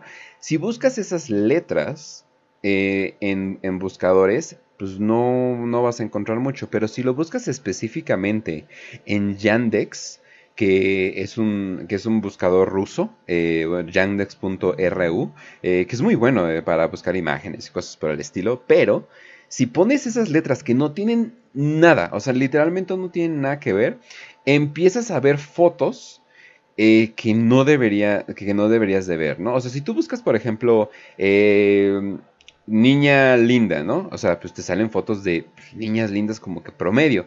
Pero si pones esas palabras, te salen cosas que es como que, ah, cabrón, esto sí ya como que está raro, ¿no? Tipo como eh, artwork, no, ya no está, ya no está, para empezar ya no está. Y si lo estamos, y si lo estamos buscando, chinguen a su madre, por favor. No vaya. Por favor, eh, desvivívanse, pero bueno. Eh, la cosa es de que eh, encuentras como que poses sugestivas, caras sugestivas y en las etiquetas de esas imágenes, Jesus, ahí es donde ya encuentras como que, pues ya encuentras ya es como que eh, niña, bla, bla, bla, bla, bla, y es cuando empiezas a encontrar cosas que si lo buscaras como persona, como, un pedófilo común y corriente, eh, ya como que ya sería como que, oh Dios mío, me estás haciendo presión en este momento, ¿no? Entonces obviamente utilizan estos códigos, pero, eh, y si lo, o sea, si literalmente empiezas a buscar eh, de las primeras páginas que hay, es literal CP, o sea, literal, literal, literal, eh, lo más crudo que te, lo más crudo que te puedas imaginar, y es como que, ah, cabrón, Tom Hanks dio como que, oigan, bros, este es el nuevo código, está chido, ¿no? O algo por el estilo, ¿no? Entonces como que lo, haría tan abiertamente y es como que, pero ¿por qué? O sea, pero, eh, ¿por qué? Es que son, son seis letras, o sea, no tendría que tener ningún sentido. ¿Por qué todo literalmente eh, cabe, o sea, embona tan bien? O sea, ¿por qué? Porque, porque, o sea, e, es la duda de que esto es mucho más allá de una, de una coincidencia, ¿no? Pero eso ya es como que ya full esquizomo, ya es de que ya busca, buscar y cosas por el estilo. Hay mucha gente que se defiende diciendo, no, es que ya le estás buscando y cosas por el estilo. En algún buscador ibas a encontrar algo, algo así, ¿no? Pero, eh, como que la evidencia, la verdad, no me... Pues no, no me satisface la evidencia de, no, pues es que fue pura coincidencia, ¿no? Entonces, eh, obviamente ya no ha hecho ese tipo de comunicación, eh, bueno, ya no ha tomado esas fotos, de hecho, eh, en mucho tiempo con algún tipo de letras o algo por el estilo, tal vez fue como que, ups, ya me cacharon, obviamente esto es, esto es una teoría, pero sí Tom Hanks fue como que el principal en ser culpado en, esos videos, así fue como que bastante curioso, bastante curioso, o, no sé, o me estoy yendo literalmente demasiado esquizo, vos. Es que no sé si es lo que ibas a mencionar o, es punto y aparte, pero en estas fotos del Instagram de Tom Hanks, donde sale con Oprah, donde sale como secuestrado, donde se pone a tomar fotos de guantes y cosas random en la carretera, está la relacionada con Osai Capi y no sé si, si le ibas a mencionar. Si quieres tú mencionar. Que se supone toma una de un guante en la ruta 66 y así le ponen el título Roadkill, eh, un posible roadkill en la calle 66. No lo sé, aquí está el guante. Y se ve un guante tirado en la carretera de la ruta 66, pero lo, lo extraño es que fue siete días, si no mal no recuerdo, antes de la muerte de Asakapi. Y Asakapi supone que se avienta de un puente precisamente cayendo en esta misma ruta 66 lo que hace que la coincidencia sea como de, oye, pues el vato estaba, estaba ya cantando el hecho de que te vamos a matar y te vamos a aventar del puente de aquí. Y, es lo que a me suena más a coincidencia del otro, que no había escuchado nada y se me hace súper pinche enfermo, porque me recuerda a lo, al caso de los gabinetes de Myfer, se llamaba la, o se llama la página de, de los armarios y los refrigeradores y los cuadros con nombre de niña y demás cosas bajo un código. Y de hecho, no las encontrabas en, en, buscadores comunes, tenías que irte a Yandex. O sea, al parecer se escondieron en Yandex un tiempo, así como que para, pues para, pues yo creo que es más fácil porque es menos gente buscando modificar el algoritmo más rápido para que te salga lo que quieres o pasarse códigos entre ellos, ¿no? Me imagino, no, no sé, nunca, ni sabía que existía esa tal página que en la cual no lo busquen, ya sé que están ahí, sé que están metiendo letras Es buena página, o sea, es, es buena página, o sea, yo la utilizo para mi programa de Warhammer, no manches, salen así, imágenes buena calidad y es como que no sé qué, no me ha tocado encontrar cosas raras, pero igual parece ser que necesitas como el código de acceso, ¿no? No sabía que existía yo, puro Google. Yo soy un normie cualquiera que busca todo y da sus datos a través de Google, así que no sé qué tanto pueda buscar, pero sabe que no. No, me imagino a toda la gente que está escuchando en este momento el podcast abriendo una ventana en su celular mientras está escuchando en Spotify esto, buscando yandex.ru y empezando a meter letras aleatorias para ver qué chingados le sale, cosa que si lo están haciendo ya paguen esa chingadera o dejen de escucharnos porque guacal aquí no es el de un posting, así que nada, no. no, sí, pero sí, o sea, eh, todo esto culmina con Tom Hanks literalmente diciendo, ups, se murió. Bueno, obviamente eso sería como que la, conspiración, ¿no? Porque es así de... Eh, eh, Isaac Capi decía, bueno, si Tom Hanks no le gusta lo que yo estoy diciendo, pues muy sencillo, que me demande. Y es así de, sí, eso tiene, eso tiene sentido. O sea, si tú le dices a alguien, oye, ese güey es un pedófilo, demanda de difamación, vete a la verga. Y así de, oye, sí es cierto, ¿por qué no lo estaban demandando? Pero qué tal si él como cruzó una línea, ¿no? ¿Qué tal si él como que fue demasiado lejos y una demanda de difamación no iba a ser suficiente, ¿no? O sea, simplemente querían como que darle el tratamiento express, ¿no? Entonces, obviamente, él decidió pues eh, tomar su vida eh, y pues incluso salieron las fotos de, eh, de él, ¿no? O sea, de, de él ya siendo como eh, o sea, ya completa, completamente muerto. Obviamente están también las teorías de que no es él, de, que, de que no era su cuerpo y cosas por el estilo. Igual, yo siento que tal vez ese Capi estaba siendo manipulado para decir todas estas verdades porque el, tiempo fue como que demasiado eh, correcto. O sea, para mí, a mí en lo personal sí fue como que demasiado correcto eh, el tiempo que tenían. Y por cierto, para los que están escuchando el podcast, vayan a ver el video y ahí va a estar toda la información eh, exhaustivamente eh, puesta de toda esta teoría de conspiración. Y sí, o sea, Tom Hanks está como en el centro de esto, ¿no? Y es como que si lo piensas así de, bueno, pues Spielberg ya está como que muy grande, pues tal vez como que decidió pasarle como el manto de que, oye, toma como que las llaves o tal vez todo es eh, un cochinero, ¿no? Que es como que sería como que lo más obvio, ¿no? De que tal vez Hollywood en realidad este es como que esta eh, gran trata de personas, inclusive criar, criándolos desde bebés para eh, tú vas a ser la gran nueva actriz, tú vas a ser no sé qué, bla, bla, bla, y pero tratando de ponértelo como que es todo orgánico, ¿no? De hecho, es lo que se supone o lo que estas teorías de lo que editos en internet cuentan que sucedió entre Drew Barrymore y Heather O'Rourke. Esta foto que, que, estás poniendo en el video y insisto, como dice Ken, si estás escuchando el podcast de toda la conversación del stream en vivo a través de Spotify, lánzate al canal de YouTube de la voz con B chica y doble S al final levantando el velo para que veas el video resumen con imágenes de esta transmisión en vivo, donde vas a poder ver esta fotografía con Steven Spielberg cargando al mismo tiempo a Drew Barrymore y a Heather O'Rourke la cual, como dijo ya Kencho, lo mencionó, Drew Barrymore viene de una familia de artistas. O sea, Drew Barrymore, su madre, una actriz, ella fue introducida a Hollywood por esas influencias que tenía dentro del ámbito hollywoodense y es por eso que veía algo muy común el hecho de que su hija estuviera ebria, drogada y fumando a los 6, 8 años en los sets de filmación. Y ella lo comenta en entrevistas diciendo yo estaba ebria en el set de, de, de E.T., ¿no?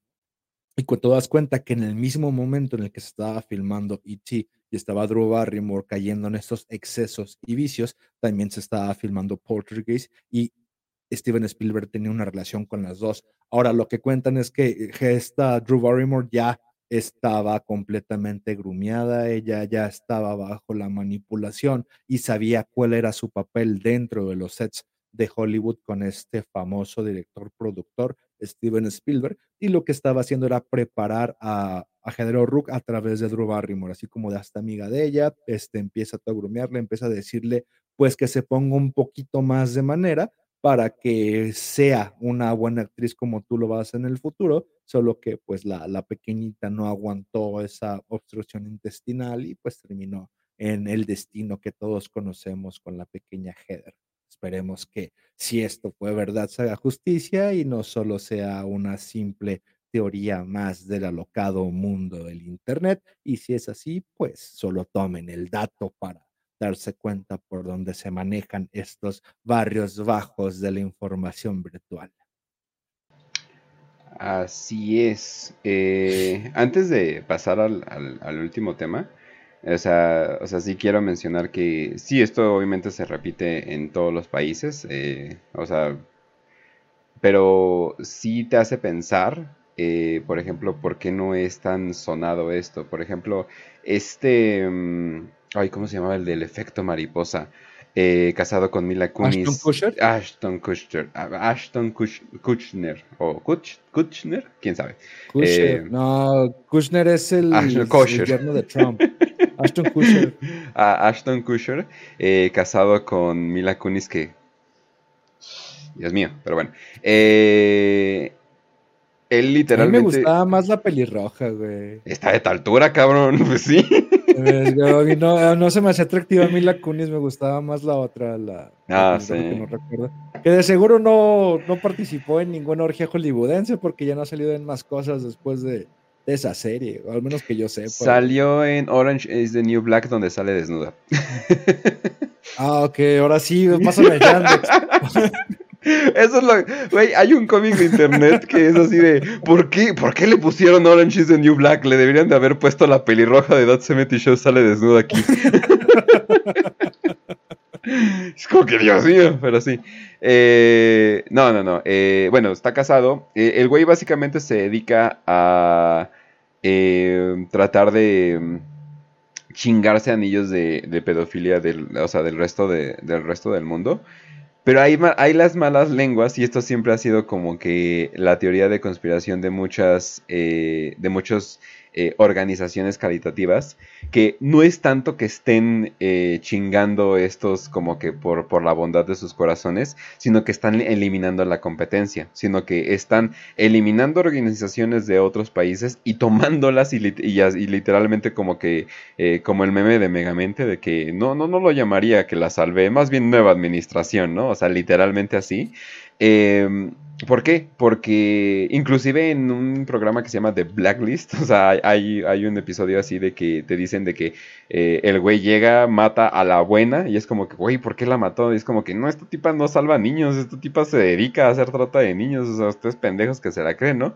Y es como que, ah, cabrón, o sea, ya lo están como que diciendo ahí, pero ese era el rumor de, de, de muchas organizaciones, ¿no? Como pues, la ONU, cosas por el estilo.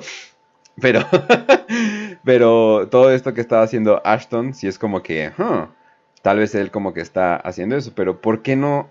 Porque esto no es más sonado, o sea, ¿por qué el trabajo que está haciendo Ashton no es tan sonado? Por ejemplo, cuando Terry Cruz eh, literalmente dijo, Hollywood literalmente, eh, todos los que están en Hollywood se acuestan, o sea, se acuestan contigo, así todos, todos, así absolutamente todos los productores, tú te vas a coger a todos. Y si no quieres, eh, ah, pues no te preocupes, aquí hay un poquito de fentanil o algún, o algún tipo de otra droga para que ni sientas lo que te van a hacer, ¿no? Y ya nada más te levantas con un pinche dolor de cabeza y eso es todo lo que pasó, ¿no? Pero Terry Cruz, un güey grandote, mamadísimo, súper carismático. El cabrón tiene carisma por los codos. Ese güey, o sea, literalmente dijo eso así de sí, o sea, si yo quería un rol era de que ponte. Y es como que, no mames, o sea, domaron a Terry Cruz, ¿qué, le van a hacer a una chavita de, de 1.65? Pues no mames, pues obviamente todo el mundo se va a super aprovechar de ella, ¿no? O sea, si literalmente... Para que no sepa, es el negro de los comerciales de Old Spice. Old Spice, Old Spice. Ajá, así es. Así es, así es. Entonces, eh, entonces sí, o sea, como ese famoso post de Fortune que aquí se los estoy poniendo de que un güey como que salió a decir la verdad, es como que sí, o sea, absolutamente todos los actores que he visto han cogido y se los han cogido por papeles. O sea, es como que es la, es la moneda de trueque de, de Hollywood y es, completa, y es completamente normal, ¿no? Eh, pero bueno, entonces, eh, antes de terminar, bueno, ya, bueno, ya para terminar con este tema, sí me quiero ir ya a lo que sería ya lo más, digamos, oscuro y las teorías de conspiración más eh, grosas, ¿no? Como dicen. Y esa sería de que no solamente hay estos anillos de pedofilia, no solamente hay estos anillos de prostitución, no solamente hay esta trata, sino de que hay algo todavía mucho más siniestro que es literalmente sacrificios humanos. Y eso es obviamente, eh, aquí está el tema, ¿no? Aquí está el título. Entonces, ese, era el tema, ese era el tema principal, ¿no? Entonces, sobre los sacrificios humanos. Primero lo primero, Os. ¿Tú qué le sabes, como dicen? ¿Cuál sería la... No, no, bueno, al, esoterismo. Oye, no, no en público, por favor.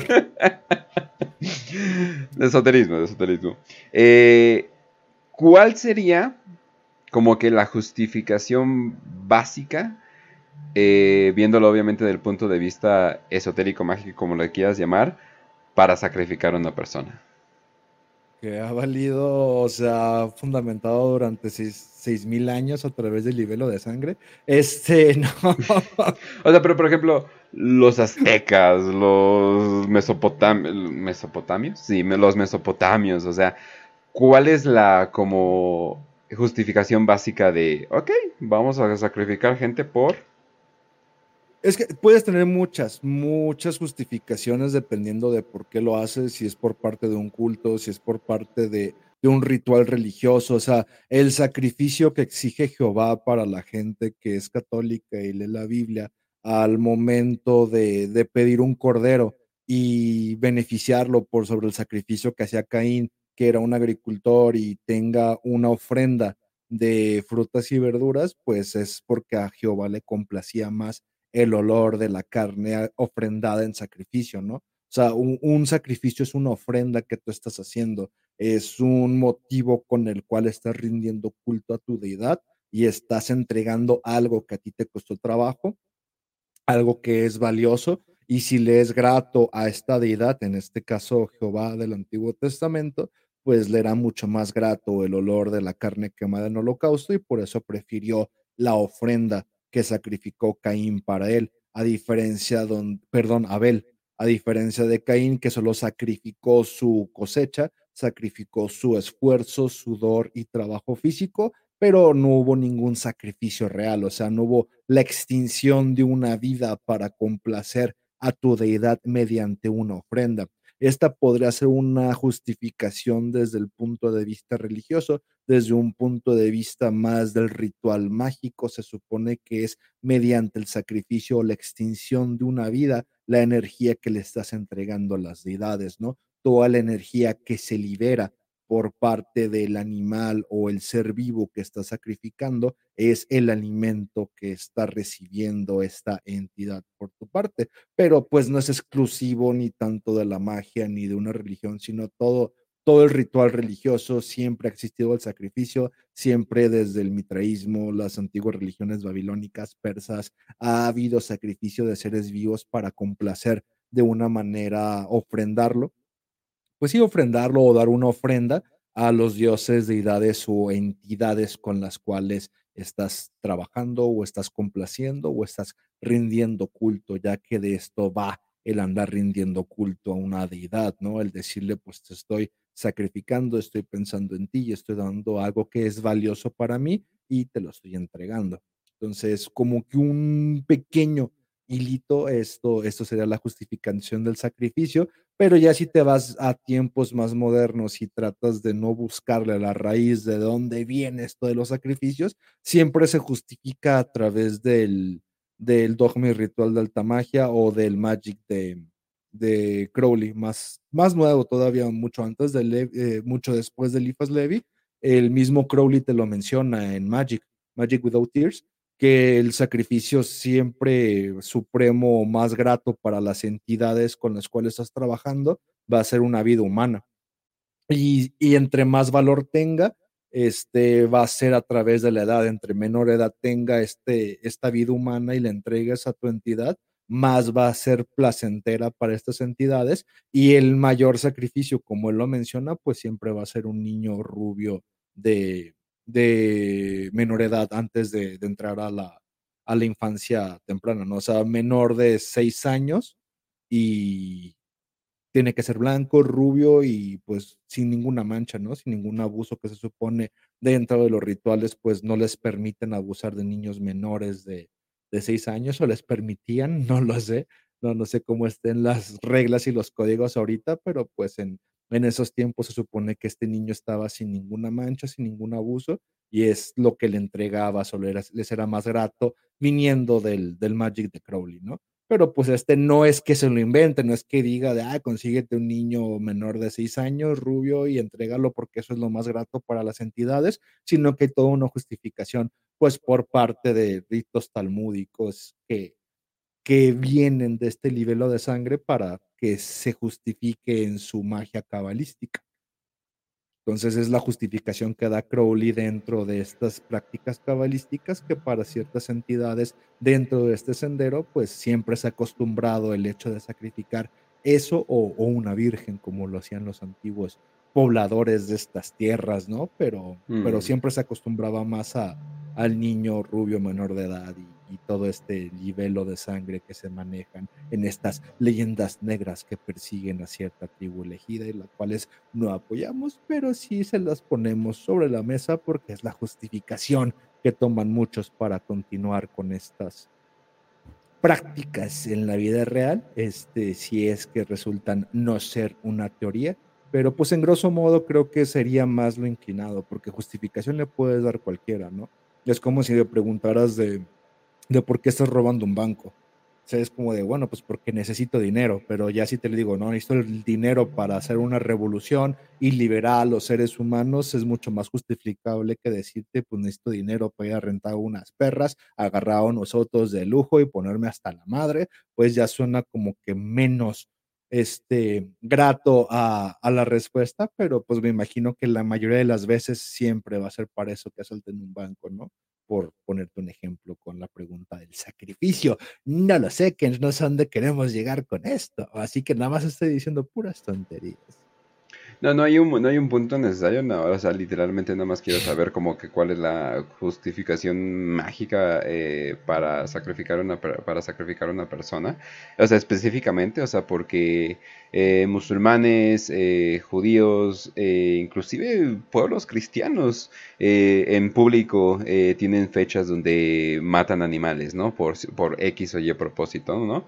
Los musulmanes lo hacen en el, ¿es en el Ramadán? Donde hacen su gran festín no estoy seguro, pero bueno, eh, ahí, me, van a corregir. Eh, está el ritual de la gallina para expiar tus pecados y, cosas por el estilo, o sea, que, ya, que ya hemos visto.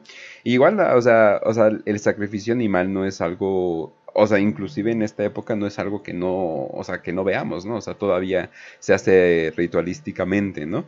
Eh, pero, mm mi pregunta es cuando, hablando ya más que nada de las, eh, de las conspiraciones de Hollywood y cosas por el estilo, mi, creo que mi pregunta principal es, ¿por qué siempre salen a mencionar a Moloch? O sea, ¿por qué Moloch en ah. específico?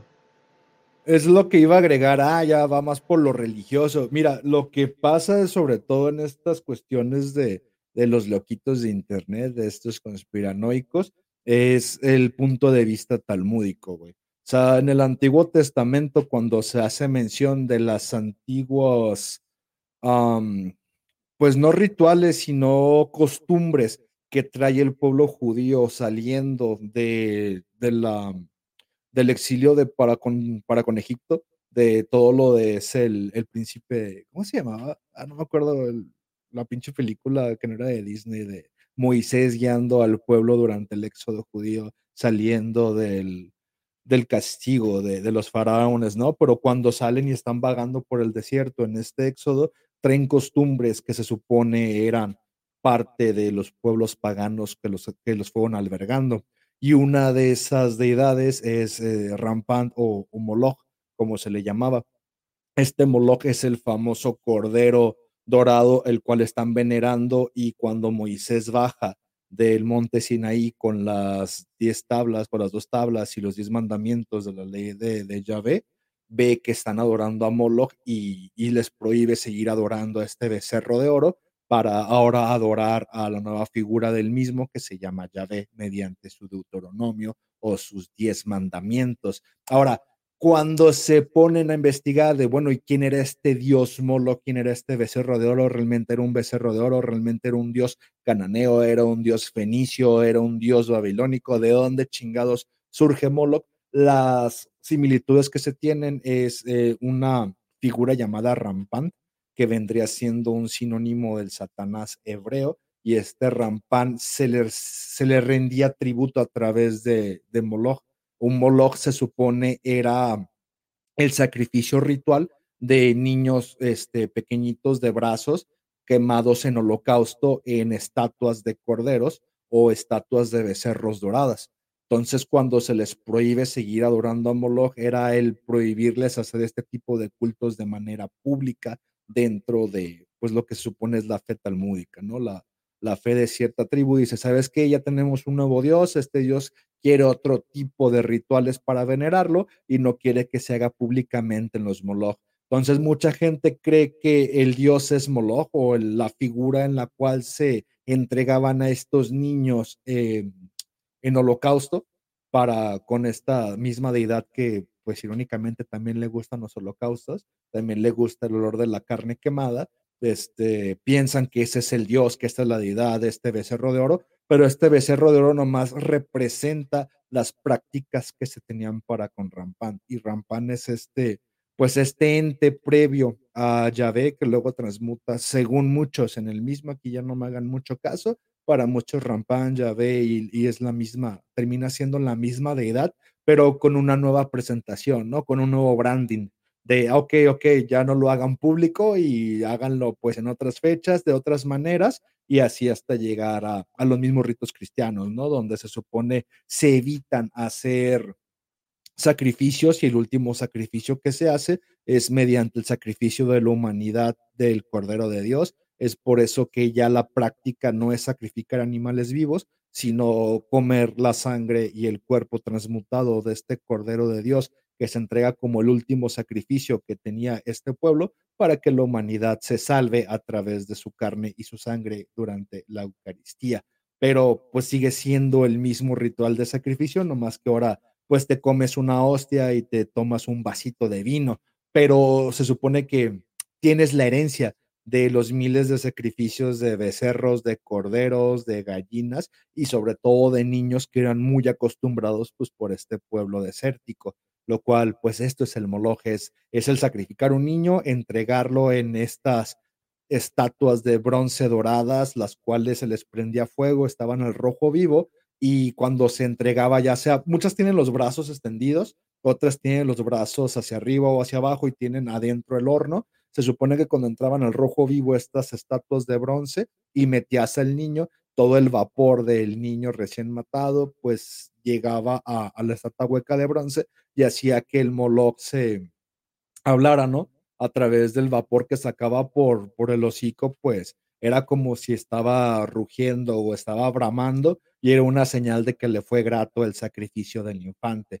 Entonces, estas estatuas tienen varias formas, no, no es una estatua única de un becerro de oro, hay unas que están como sentados en un trono, hay otras que nomás son como la mitad. De hecho, creo, no recuerdo si fue en Cannes o en Roma o en alguna calle de estas, por una celebración, se hizo una réplica de estas estatuas de Moloch, donde está sentado en un trono y es como un, un pinche, un torito cuadrado dorado y tiene, tiene la ofrenda o el, el altar sacrificial en, las piernas. Entonces tú, tú, le ponías el niño en las piernas, ahí lo matabas y ya nomás abrías el hornito que tenía en la panza y ahí lo metías, que es muy diferente a las ilustraciones que hay, pero me imagino que luego vas a buscar ilustraciones y te digo, ah, mira, esta es la que te decía durante la transmisión en vivo, pero pues este, este es el moloch, este, el moloch, haz de cuenta que es un sinónimo para sacrificio y quema de niños. O sea, se ah. toma en la actualidad por la desinformación como si fuera una deidad tal cual, pero es más bien un ritual que se hace para una deidad la cual se desconoce quién es. Muchos dicen que la deidad se llama Moloch, pero es como decir Baphomet, ¿no? Es como, ah, es un nombre clave que se tiene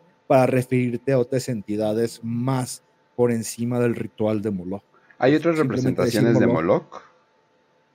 Pues se supone que es como un ser antropomórfico, lo más común es la del becerro, pero más allá del becerro también muchos dicen que es el búho, que es una mitad búho, mitad becerro, y otra es como un lagarto, como una rana, este, mitad rana, mitad toro, así como sicona, pero pues ya dependiendo, ¿no? Ya se toma mucho la, información de dónde venga, y si de por sí se desconoce, ya se toma como un sinónimo de una deidad a, a la figura de un moloch. Entonces, muchos te van a decir que es un búho, muchos te van a decir que es un becerro, pero si te vas más a los, a los antecedentes antropológicos y los estudios es de, pues, ese mismo becerro de oro que te mencionaban en la Biblia y que todo el mundo conoce, nomás, pues no te dicen que en ese becerro mataban niños, pero pues es el mismo. Entonces mm. yo me voy más con la figura siempre del becerro, del becerro dorado que está allá fuera de Wall Street. Sí, porque el búho em, está en True Detective, que también tiene que ver con, en la primera temporada, eh, tiene que ver con niños y cosas por el estilo. Está el búho con el triángulo, y ese mismo búho con el triángulo, de hecho, es un tatuaje que tiene Drake y que es un personaje que ya hemos, que ya hemos mencionado, ¿no? Entonces, esa figura también eh, la veo así como que yo digo, bueno, entonces es el toro, el búho, o sea, como que... Pero creo que en realidad no importa eh, cómo, sea, ¿no? Sino más bien el, ritual, ¿no? Pues es que son medios de identificación, que o sea, uno ve una cruz o una estrella que son los símbolos más comunes dentro del inconsciente colectivo de la humanidad y cada uno le puede dar un significado, ¿no? Entonces yo veo una cruz y digo, ah, bueno, esto se trata de una suma o se trata de algo cristiano o se trata de, de la multiplicación, o sea, diferentes cruces, nomás es la conexión de dos ejes que forman, forman una figura, pero como se ponga la figura y depende quién la vea, tiene un significado. Al igual una estrella, depende de dónde esté, depende cómo está acomodada, depende quién la vea, es el significado que se le da al símbolo. Y es pues de lo que se fundamenta el símbolo y el mensaje del mismo, depende quién lo esté viendo y para quién va dirigido. Es como si tú fueras un actor pedófilo de Hollywood y pones un código en el, piso escrito en tierra junto con la foto de un guante, pues para quién va dirigido este símbolo es quien lo va a entender y los demás nomás vamos a estar diciendo de, ay, qué pedo, que eran esos pinches numeritos random que vi ahí, ¿no? Pero pues siempre va a tratar de eso. Para cierto tipo de personas va a ir dirigido el símbolo y el mensaje del mismo sin importar qué tan común o qué tan oculto sea este. Es simplemente para, para cierto tipo de personas elegidas. Eh, hay, hay, otra cosa que ya habíamos mencionado en un programa muy perdido, pero sí me gustaría que volviéramos a mencionarlo. Eh, ¿por, qué, ¿Por qué niños? O sea, en específico. O sea, ¿por qué no adultos? ¿Por qué no vagabundos? ¿Por qué, o sea, ¿por qué niños en específico? ¿Por la dificultad de conseguirlo o algo así? Depende, si lo quieres ver desde el contexto religioso y estas teorías del libelo de sangre, pues es para conseguir el, el mismo ritual que complace a tu entidad, a tu deidad, ¿no? Pero si ya nos vamos más al punto de vista mágico, energético, pues es que es inocencia pura, o sea, se supone que un niño es, es la energía previa a la generación del ego. Cuando generas el ego, cuando cumples de 3 a 7 años que apenas estás creando un ego y apenas estás creando una personalidad y está completamente fundada a los 7 años y de ahí tu vida se deriva en periodos de cada 7 años. Y es lo que te digo, pues naces, tienes de 0 a 7 años, eres un infante, de 7 a 14 eres un prepuber, de 14 a 21 ya eres un, un joven adulto, adolescente, como le quieras llamar, 21 a 28 ya eres un adulto formado y así te vas sumando en cada etapa de siete años en la cual está constituida tu vida y es una etapa distinta. Entonces, en esta, en esta etapa previa a los siete años, dentro de las leyes desérticas, ya sea la musulmana, la, inclusive la cristiana que se fundamenta en la judía, se le tenía permitida la boda a las personas, se le tenía permitir ver a estos niños como una, una, previa esposa, alguien a quien grumear, alguien a quien decirle, pues ya, ya no eres una niña. O sea, la, la edad de un infante es de siete para atrás. Ahora, ¿por qué? Se supone que justifica que la creación del ego se está dando de tres a, siete años, de tres a seis años. Previo a esto, tú estás conociendo el mundo, tú estás programándote y estás siendo doctrinado para tener una perspectiva de este y previo a que ya tengas bien fundamentado un ego, una perspectiva y una personalidad, eres un canvas en blanco, eres un lienzo en blanco, lo cual estás aportando pura energía de, de creatividad al mundo. Entonces, esta energía de creatividad sin ninguna mancha del ego, sin ninguna mancha de la personalidad, sin, sin pecado en el cual se te pueda, se te pueda manchar o mancillar el sacrificio, es lo que brinda más energía para con las deidades, porque es energía pura. Entonces, no, no tiene nada formado, no tiene nada, no tiene ninguna consecuencia karmática al hecho de no haber generado un ego. O sea, los niños de 3 a 6 están aprendiendo, pero no es un ego fundado. Entonces, una acción que tiene un niño de 6 años, el cual ya está yendo a la primaria para ser adoctrinado, es muy distinta a la que tiene un niño de tres años, aunque sea la misma acción. O sea, que un niño de tres años se caga en el piso y un niño de seis años lo haga, tiene consecuencias distintas para la perspectiva, ¿no? De, oye, pues morro, ya tienes seis años, ¿por qué te estás cagando en el piso? Ya, pues un niño de tres años es como de, pues, ¿por qué lo está haciendo? No, déjame, le pregunto qué vergas, qué te está pasando para cagar en el piso, porque todavía no estás completamente consciente de lo que estás haciendo. Entonces, esta inconsciencia hace que toda la energía pura de creatividad de una personalidad que no está fundada, pues sea más grata porque la energía se multiplica, porque esa energía en blanco es, de, si me preguntas de por qué dibujar una hoja en blanco y no dibujar una hoja que tiene un dibujo encima, bueno, es que puedo hacerlo, pero el resultado es distinto. O sea, lo que se va a ver que dibuje en esta hoja que ya tiene garabatos previos, se va a ver muy diferente a si lo hicieron una hoja completamente en blanco que da las posibilidades para que esta misma energía se transmute a mi entidad y esta entidad la vuelva en el deseo que quiero que se cumpla en este plano causal, por darle una explicación mágica y esotérica a, tu, pregunta. Y una, y una pequeñita mención. Eh, entonces las personas que están sacrificando niños o algo o, haciendo esto o haciendo estos rituales como le quieras llamar, eh, ¿no creen en el pecado original o ese es otro pedo? O sea, porque... O Es que es la perspectiva, es que el pecado original nomás surge a través de las religiones abrámicas. Hay otras religiones que creen en el karma, otras religiones que mm. creen una, una rueda constante del destino. O sea, el pecado original nomás es fundamental para las religiones abrámicas. Pero si mm. me permites ir al baño, te contesto. Claro que sí, claro que sí, no te preocupes. Bueno, gente, entonces vamos a hacer una pequeña pausa. Eh, ahora sí que Perdón. Vamos a hacer una pequeña pausa. Ahorita regresamos. Creo que yo también voy por café. Sí, voy por café.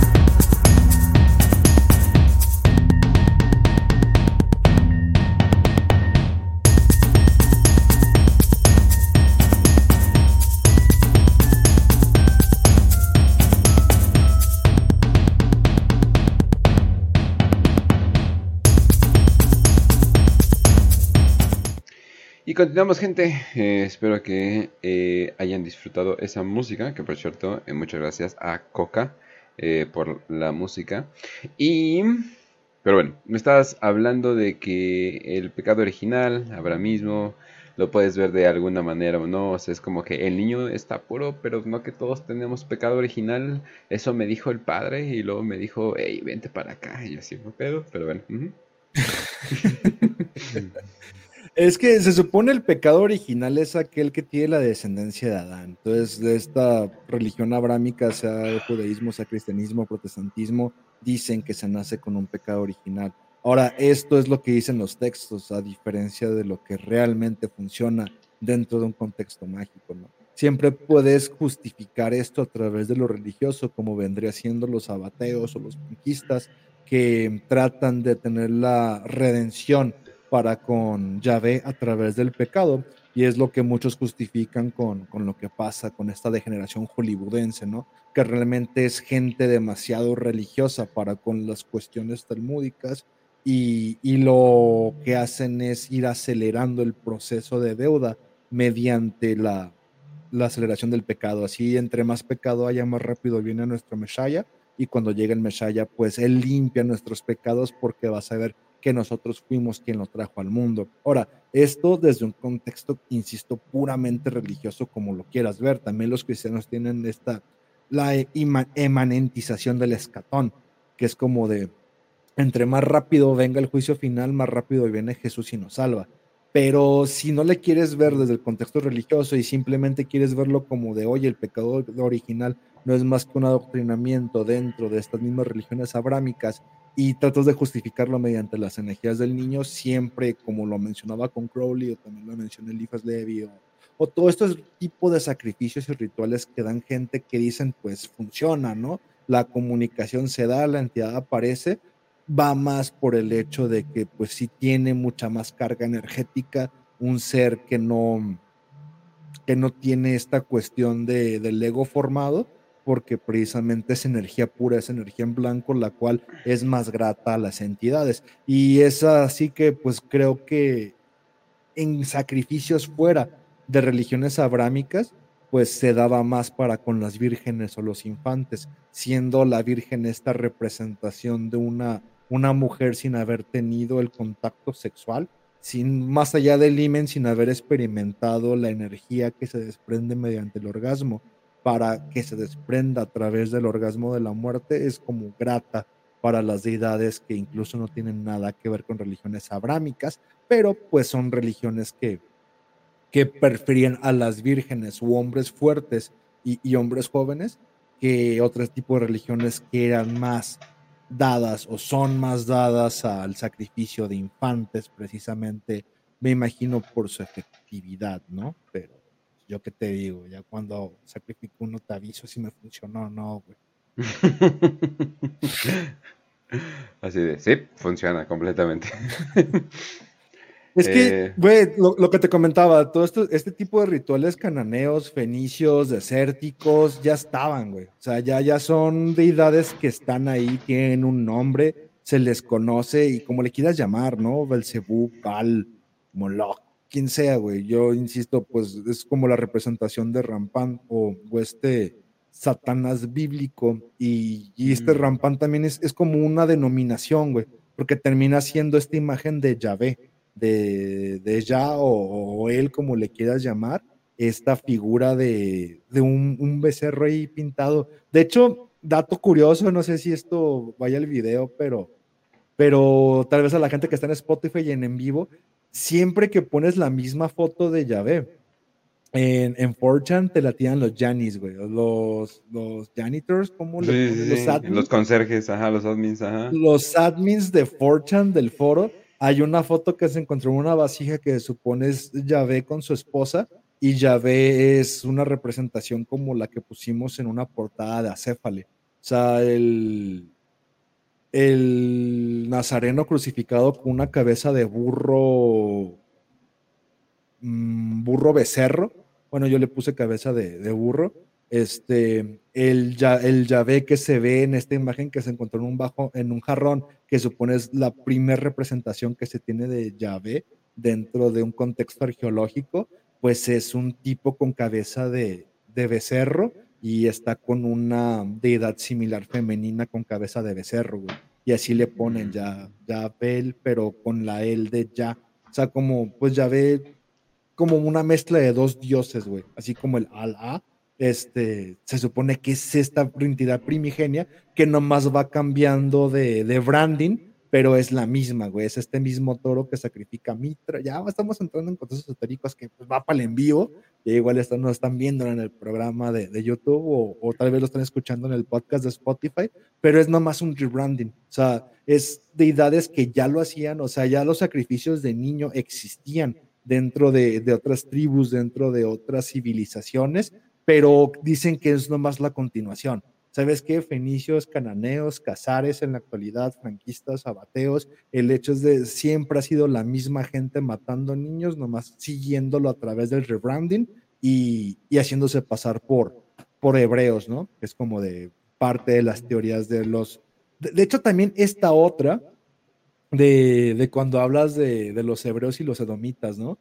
Ahorita que está muy de moda lo de Kanji West, de, oye, pues realmente el judío y todo el, el pedo de seis mil años y el Antiguo Testamento no es más que el arpeo, güey. O sea, el judío actual, el judío el, el judío no, no, viene más que de, del siglo XVIII para acá a través del imperio cázaro y son tipos que están arpeando de, de ser judíos de hace más de seis mil años. O sea, todo este el arpeo y estos rituales que reviven a través de la antropología y la arqueología no es más que revivir antiguos mitos cananeos, pero se justifican a través de decir que estos son, son los hebreos del Antiguo Testamento, pero no es una dinastía más que de cazares ucranianos que vienen renombrándose ellos mismos como judíos y justificando todo esto a través de, no, mira, es lo mismo que hacíamos en el Antiguo Testamento, pero reviviendo ritos antiguos y no hay ninguna línea continua de estos judíos y, y no existe hasta la fecha hasta pues ser estos famosos cázares que se esconden en, en el imperio de, de Ucrania, de lo que es la actual Kiev, Ucrania, hasta que llegan los. Las 12 los tribus están en África, o, yo lo sé, las 12 tribus están en África. Por eso, right. por eso mi Ye, por eso mi Ye, mi Kanye, mi Black Jesus sabe la verdad de nada. Jesús era judío y los judíos son otro pedo. Esta banda es otra.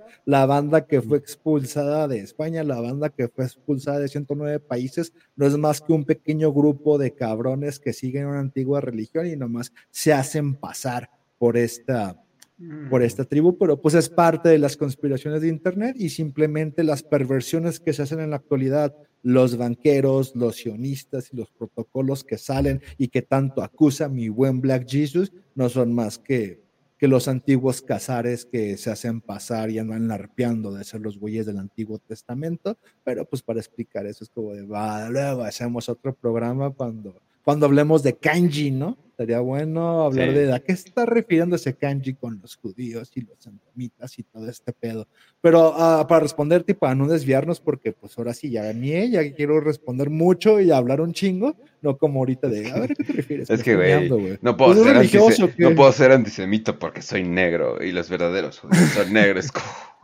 oh, Jesus Kenji, Ken, Kenji se la sabe, Kenji, Kenji lurquea en Forchan, Kenji es parte de Paul, pero a lo que voy es esto, sacrificios de niños han existido, hay fechas, hay tribus, hay civilizaciones, no es exclusiva de los abrámicos y el hecho de que, oye, pero ¿por qué estos güeyes que que creen en la Biblia y creen en el pecado original matan niños, ya no te preocupes, muchas civilizaciones han matado niños, pero en la actualidad estos son los que más se representan tal vez por esto, ¿no? Porque estén larpeando de esas antiguas civilizaciones y nomás tengan este vicio por andar matando niños solo para justificar el hecho de que pues tal vez antes de matarlos los sodomicen tal vez después, no lo sé. Esperemos a ver cómo se resuelve toda esta polémica del Pizzagate para que saquen más pruebas al respecto, mi -huh. Y también eh, es principalmente eh, el sacrificio de, de, niños, de personas, eh, lo que sea, o sea, eh, un, o sea, un tributo a Dios, pero principalmente es para eh, la obtención de recursos, o sea, un buen año, un buen año en, en el campo, eh, que lleva mucho, eh, que mi vieja sea fértil, o sea, que todo eso se resume a recursos, que lo podríamos resumir ahorita con que le vaya bien a mi película, eh, que gane dinero, que me vaya bien el trabajo y cosas por el estilo. A eso se resume todo eso, el sacrificio, a literalmente, quiero recursos. Mira, contextualízalo de la manera de a qué se resume esto de Hollywood, de quiero hacer un ritual para ser un gran productor, tener el dominio de esta nueva industria y que mis películas y mi propaganda sea la que más se vea, ¿qué ritual tengo que hacer? Ah, el ritual que tienes que hacer al respecto es ir y acabar con las carpas de gente que no está sindicalizada a tu contrato y quemarlas y matarlos. Es, es mafia, o sea, este ritual que estás haciendo es tú poner el cuerpo para que se te beneficie y si se lo achacas a una deidad, pues qué chido, ¿no? O sea, estoy haciendo y quemando estas carpas que exhiben películas que no produje yo y estas carpas que no están sindicalizadas en mi gremio, para yo triunfar en el mundo de Hollywood. Y si Dios me sonríe es porque pues yo le tuve mucha fe a esto de comportarme como un mafioso hollywoodense en sus principios, como mencionamos en el podcast, ¿no? Pero ya si nos vamos a, oye, hay deidades que te favorecen, hay deidades o soluciones si tú haces este tipo de cosas. Te digo, no sé si sea más larpeo por parte de, de las personas que dicen que van a sacrificar una gallina Moloch en su patio para ganar las elecciones o si realmente funciona. Pero lo que yo sé que funciona fuera de todo este contexto pizzaguitiano es una gallina negra o un, animal que tengas para con una deidad dentro de, algún palo mayombe o dentro de santería o dentro de, ¿sabes qué? Eh, tal deidad la que quieras dentro de estos santos, me están pidiendo que sacrifiques un chivo negro a tal hora, de tal manera, y que hay resultados, pues los hay. Me están pidiendo que mates una vaca, me estás pidiendo que entregues a tu perro, me estás pidiendo que, entreguen esto para cumplirte lo que les estás pidiendo, y si lo haces, pues sí hay resultados. ¿Cómo funciona? ¿Por qué eligen esas cosas? ¿Por qué piden nomás una palomita a veces? Porque a veces piden nomás un, un becerrito o mil becerritos, dependiendo el, la petición que les estés haciendo para que ellos lo materialicen, ¿no?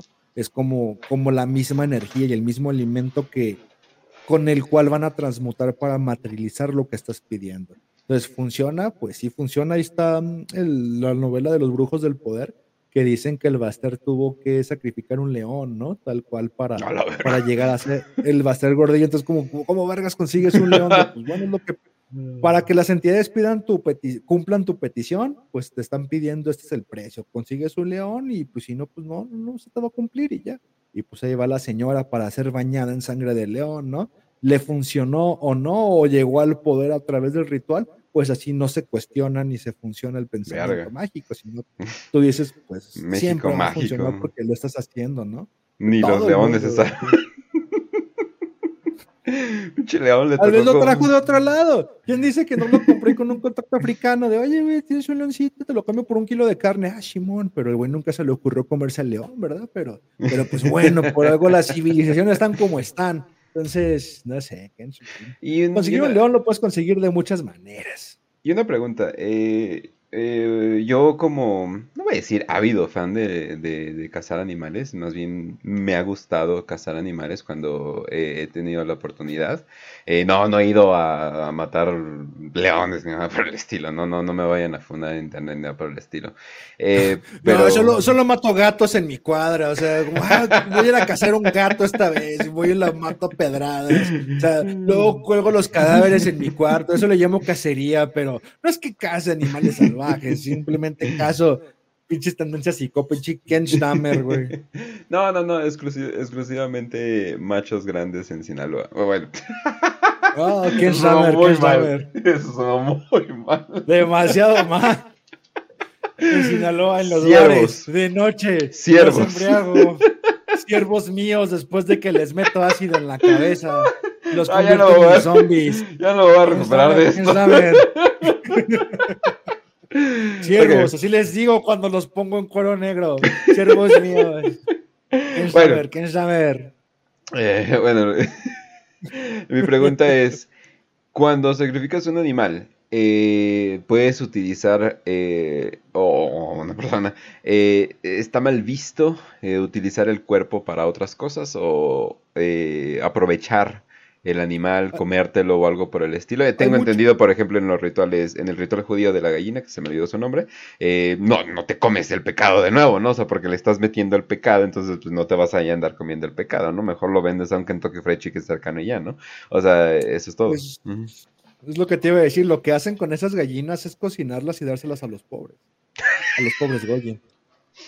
Neta. No, sí te creo completamente. Y, si lo hacen, si lo hacen, porque hay muchas veces donde nomás ves un chingo de gallinas descuartizadas en Nueva York, güey, pero pues, por lo regular sí, sí. Y, sabes qué es lo que, lo que pasa, que cuando intentaron venderlas a pollerías, este, pues la piel está, la, sangre está coagulada, los músculos están deshechos, y por mucho que las sazones o la cocines, te, te, encuentras coágulos de sangre, güey, te encuentras la mm. pinche, la musculatura así toda jodida, y la gente se quejaba de, oye, ¿qué pedo con esta carne? Ah, es que agarramos a la gallina y la matamos viva contra la pared.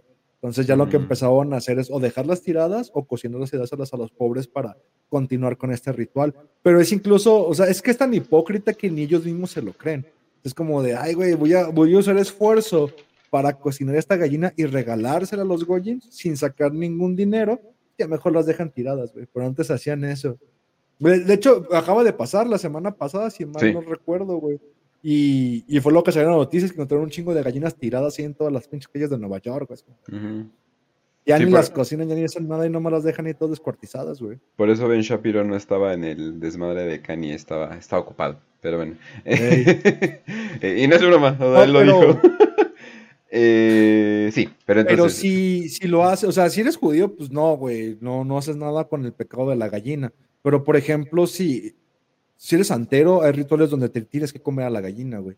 Y, o, o, por ejemplo, cuando, güey, es que el hecho de sacrificar un cordero, sacrificar un cochino y tú decir, ah, voy a matar a este cochinito por una fiesta, ¿no? Es parte del ritual donde el, el animal siendo sacrificado tiene que ser comido por toda la comunidad, güey. Cuando mm. sacrificabas al toro dentro de los rituales mitraístas, el, tenías que hacer un estofado con el toro y era la comunión que se tenía después de haber matado al, al dios de la antigua era de Tauro, por darle un nombre, y tú usar su energía para seguir adelante en la nueva era que venía dentro de los contextos mitraístas, güey. Entonces, depende quién le preguntes, depende quién lo haga, pero muchas veces el festín se da con el animal sacrificado, güey. Ahora no te digo que también se cogían al toro antes de matarlo, pero se supone que también se cogían al toro antes de matarlo. Vaya, habla sobre agarrar al toro por las bolas, pero bueno.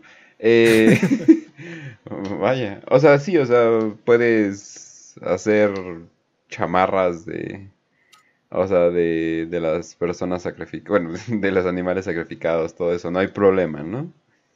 Está Para la mayoría, ¿no?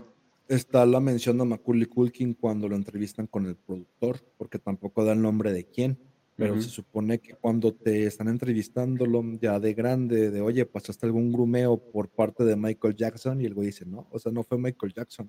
La, la vez que me grumearon fue un famoso productor, nunca dijo director, pero todos sabemos quién es, a quién se refería. Es como cuando, insisto, la, la Macuri dice, ah, el productor de Nickelodeon, sabemos que es Dan Schneider, ¿no? Y en este caso, pues es el personaje del cual estamos hablando hoy, nomás nunca lo ha confirmado Macaulay Culkin, pero que lo estaba entrevistando y dijo, no mames, es que estás súper guapo, güey, eres un niño muy atractivo, eres un cute British boy.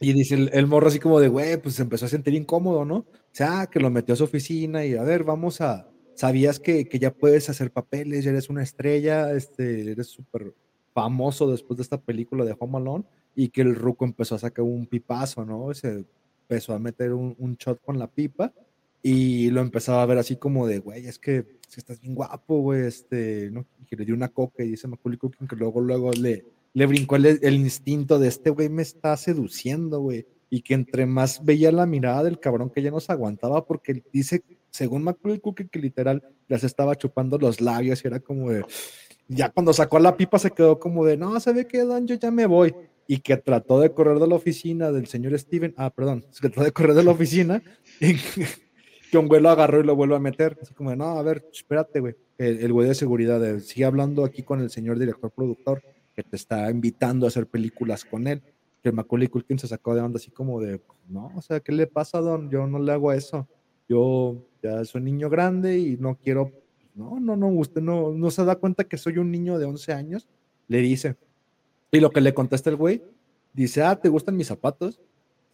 Sí, están chidos. Ah, ¿sabías que, que la piel humana es la, la piel más fina y preciosa que existe en este mundo? Es la más cara que hay y no hay nada tan cómodo como unos zapatos de piel humana. Como de, pues qué pedo, ¿no? Que dice Macaulay Culkin que en ese momento no dejaba de ver los zapatos todos sacados de onda. Así como de, pues, o sea, ¿a qué se refiere, Don? Que ya nomás le dice, ay, bueno, ¿y conociste a Heather O'Rourke? ¿Sabes, ¿Sabes qué fue lo que le pasó? Vuelta a ver estos zapatos. Y que en ese momento Macaulay Culkin se puso a vomitar la coca, que porque dice que la conocía previo en los sets. Y es como de, ok, pero qué pedo, ya pues es una entrevista que está escrita en una pinche, en, una revista, neta no sé cuál es, nomás si tengo el datillo y tal cual es como la, la está mencionando, ¿no? Pero nunca dice quién es ese productor, pero pues todos estamos confiados de que es Steven Spielberg y que el vato no dejó de tener sus zapatos hechos con la piel de Heather O'Rourke, güey. Ya tal grado que pues se lo confirmó Macaulay Culkin, güey. Es como, qué pedo, güey. Pero pues datillo, eh, datillo. Otro datillo de Steven Spielberg, qué bueno que me lo mencionas.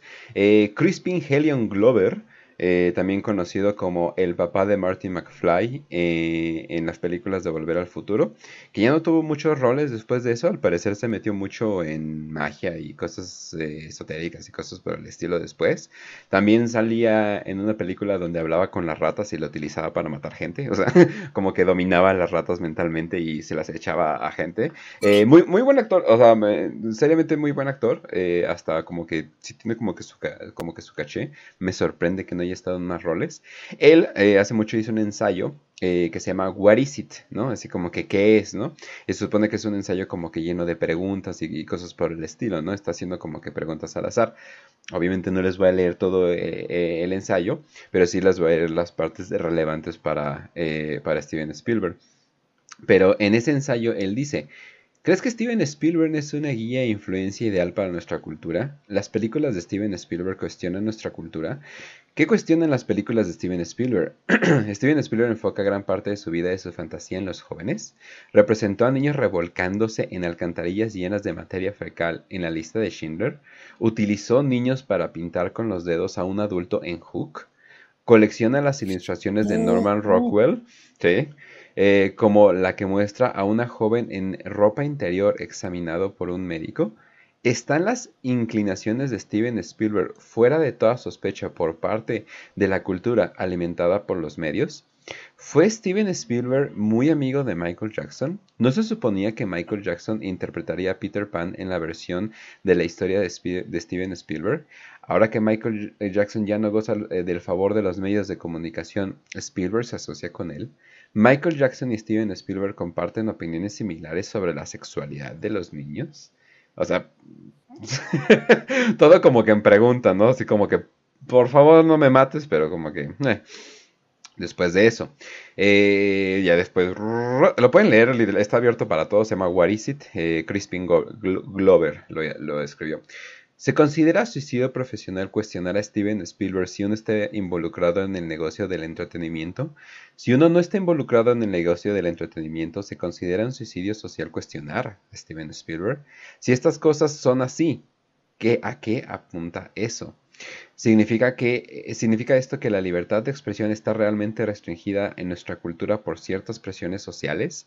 Llamar a alguien fascista en la cultura estadounidense actual es la contrapartida de decir que alguien era comunista durante la época de Joseph McCarthy. Eh, bla, bla, bla, bla. Después de eso, cuando Steven Spielberg agarró su premio de la Academia por la lista de Schindler, dijo, esto va por los 6 millones. ¿Hablaba de la cantidad de personas asesinadas o de la cantidad de dólares que se invirtieron en su cuenta bancaria? Steven Spielberg realmente ayudó a la cultura a comprender las ideas de Stanley Kubrick en un elogio de los premios de la Academia. O acusó a las películas de, eh, de Kubrick de ser esperanzadoras, para hacerlas parecer como si vendieran las mismas ideas que las películas de Steven Spielberg. La naranja mecánica se trataba sobre esperanza, Barry Lyndon, Doctor Strangelove, Lolita, Full Metal Jacket, The Killing. Y así es como que ya, ya, ya la va dejando, ¿no? Obviamente va terminando hablando mal de que Steven Spielberg eh, demandó a una eh, afroamericana robándole una idea para su película de amistad, bla, bla, bla, bla. Eh, y como que le saca tantitos trapitos y ya luego ya luego como que deja de hablar, ¿no? Ya luego está hablando de, DreamWorks, que es una megacorporación, que él también está involucrado, bla, bla, bla, bla, ¿no? Ya como que se va más para otras cosas, ¿no? Está interesante el, ensayo que, hace, pero sí es como que, ah, o sea, ya como que puedes decirlo, pero solamente bajo cierto contexto, ¿no? Pues sí, es que, mira, güey, por más que lo digas, no te van a creer. Y como mencionas, yo creo que lo Harvey Weinstein fue como, pues, güey, o sea, ya tenemos que echar uno al fuego para salvarnos todos, ¿no? Porque todos estamos involucrados. Lo que decíamos de lo que era la esposa de, de este güey de Anthony Bourdain, la que empezó el movimiento Me Too y todo este pedo para con, con Harvey Weinstein, que también grumea a niños y está involucrada en todo este pedo. Es como de, mira, si se sale de control, pues echamos uno al, al caldero de sacrificio, ¿no? Tenemos un chivo expiatorio, cosa que trataban de hacer con Kevin Spacey, pero pues el güey creo que se las arregla lo suficiente y pues para eso mejor fue el cotorreo de, de Jeffrey Epstein. A tal de está muerto, no está muerto, escuchen el programa de Jeffrey Epstein, te quedas con el de, pues, ¿qué pasa, no? O sea, esta gente hace público uno y expía sus pecados en, en uno, pero todo lo demás no sale a la luz, todo lo demás no se ve y el hecho de que la gente pueda hablar es bueno, permítela hablar, pero en cuanto lo hagas, quedas en la blacklist de Hollywood, no te contratamos, ya no tienes trabajo, porque es un club muy exclusivo en el cual si no quieres integrarte, pues ya chingar a tu madre y no vengas, si no quieres ser parte de todo este degenere, no eres parte de, y entre más degeneración está, entre más avanzas y entre más haces, pues más te damos este privilegio temporalmente dentro de las esferas de Hollywood, ¿no? El que es no me pregunto, güey, es que tiene una carrera actoral de años sin haber salido de esta, de esta whitelist, por así llamarlo, de esta lista de estrellas hollywoodenses, como un De Niro, como un Pacino. Es como de, pues, ¿qué tanto han hecho? Incluso un Brad Pitt, ¿no? Pero gente, por ejemplo, es lo que cuentan mucho de Nicolas Cage, güey. O sea, a veces cuando quieres deshacerte de un cabrón, nomás lo, lo pones con hizo malas inversiones, este, se volvió adicto a la droga, lo perdió todo como, ¿cómo pierdes todo tu dinero? O sea, ya son güeyes que, que manejan tus cuentas bancarias y pues como, ay, ya chingate este cabrón, o vuelve adicto a la droga, o ya reviéntalo, como le pasa a Britney Spears, o como le pasa a esta gente en estilo Lindsay Lohan, que se vuelven loquitos, pero es como de, ah, ya no quieres cotorrear con nosotros, pues vete deshaciendo poco a poco de ellos, o simplemente lo que le pasó al Brendan Fraser, ¿no? Ya no le des chamba, güey.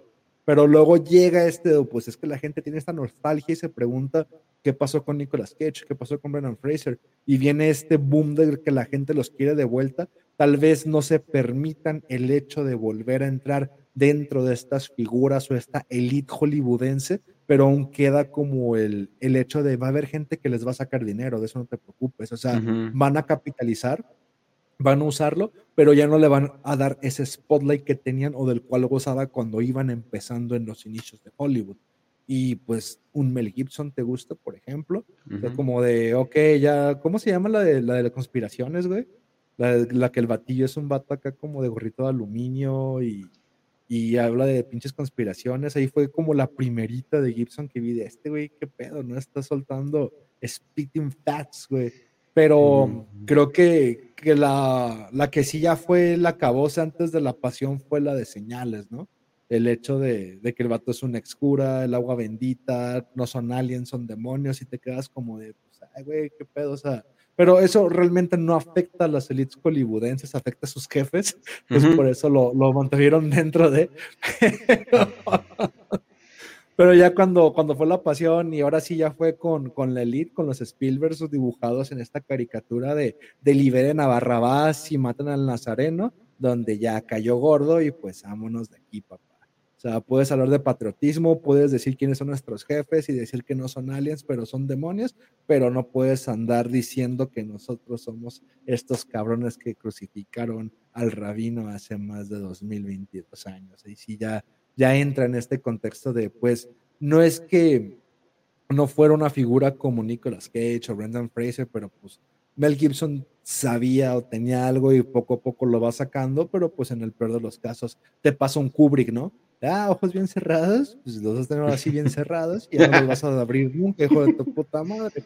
Pero, pero creo que va más por ahí, o sea, todos están involucrados. Yo, o sea, para que Stanley Kubrick supiera lo que sabía, tuvo que haber estado involucrado y aquí nos metemos en las conspiraciones del alunizaje. Para que Gibson supiera lo que sabe, tuvo que haber estado involucrado.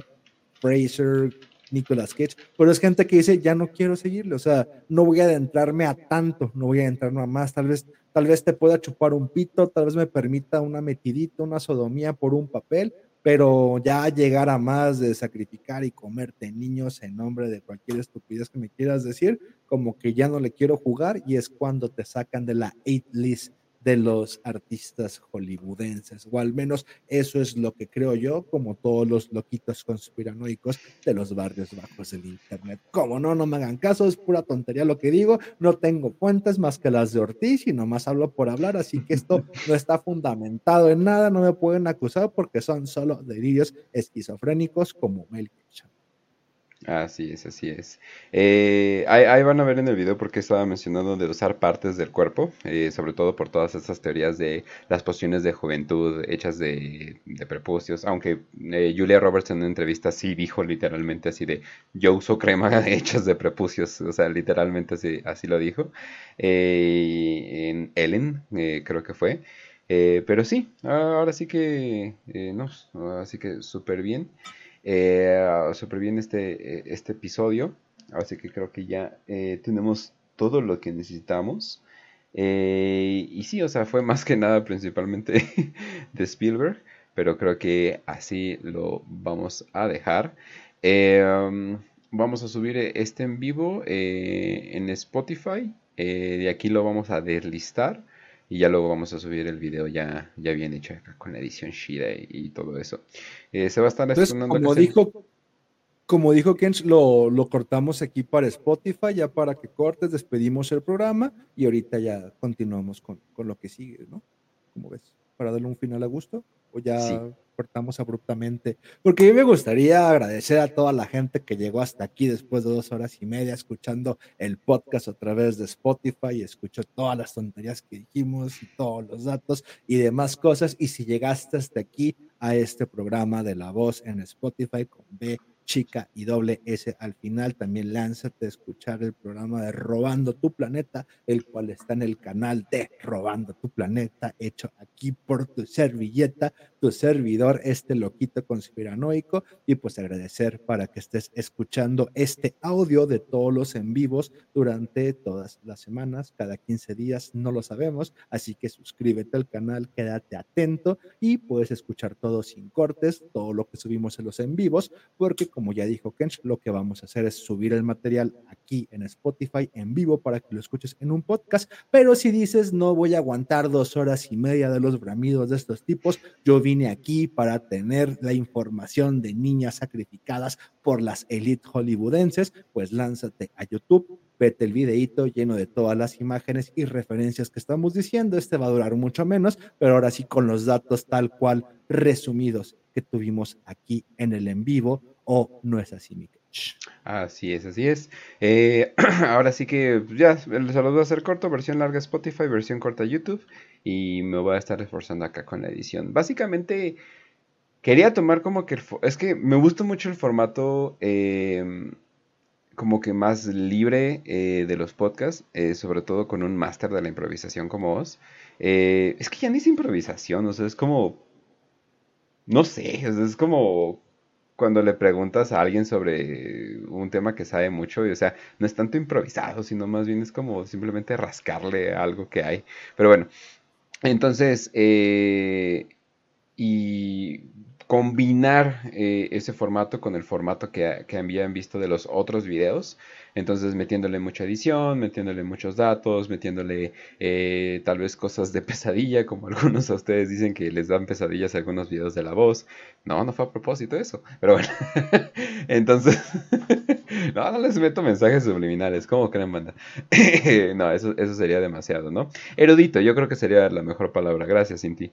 Eh, pero entonces, sí, entonces, más que nada es eso, o sea, me gusta como que unir esos dos formatos, entonces van a estar eh, escuchando bastante de nosotros, tenemos bastantes temas de qué hablar, entonces váyanse acostumbrando a episodios de la voz bastante seguido. Eh, aunque los demás proyectos sufran, no me importa este proyecto, la verdad. Me gusta mucho, me emociona mucho y simplemente de todo lo que podríamos hablar, o sea, creo que ni terminamos de hablar bien bien de esa Capi, de que, de que él estaba todavía en una época eh, pre-Epstein. O sea, donde la gente no había confirmado de que, wow, o sea, sí hay una conspiración entre los elites, donde literalmente están haciendo trato, trato de niñas, ¿no? Eh, bueno, de niños, niñas, lo que sea. Entonces, él como que estaba adelantado a su época. Entonces, eh, todo el mundo así de, bueno, esa teoría de Pizzagate, ese pinche Isaac Capi, pues pinche loquito, pinches locos, eh, pura conspiración. Pasan a unos años después que arrestan a Epstein y básicamente se confirma todo lo que habían dicho, ¿no?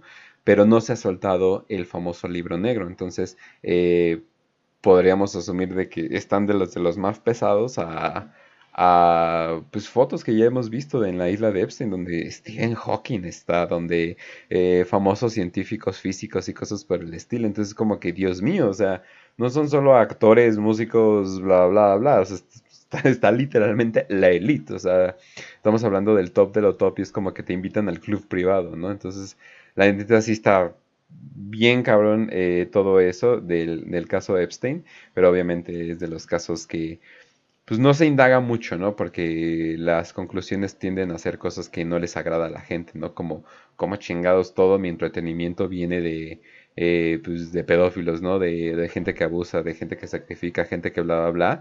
Pero es como que, güey, si tuviste mucha infancia en Nickelodeon, básicamente te están diciendo que la mayoría de tu contenido era producido por un, por un muy, muy, muy confirmado pedófilo.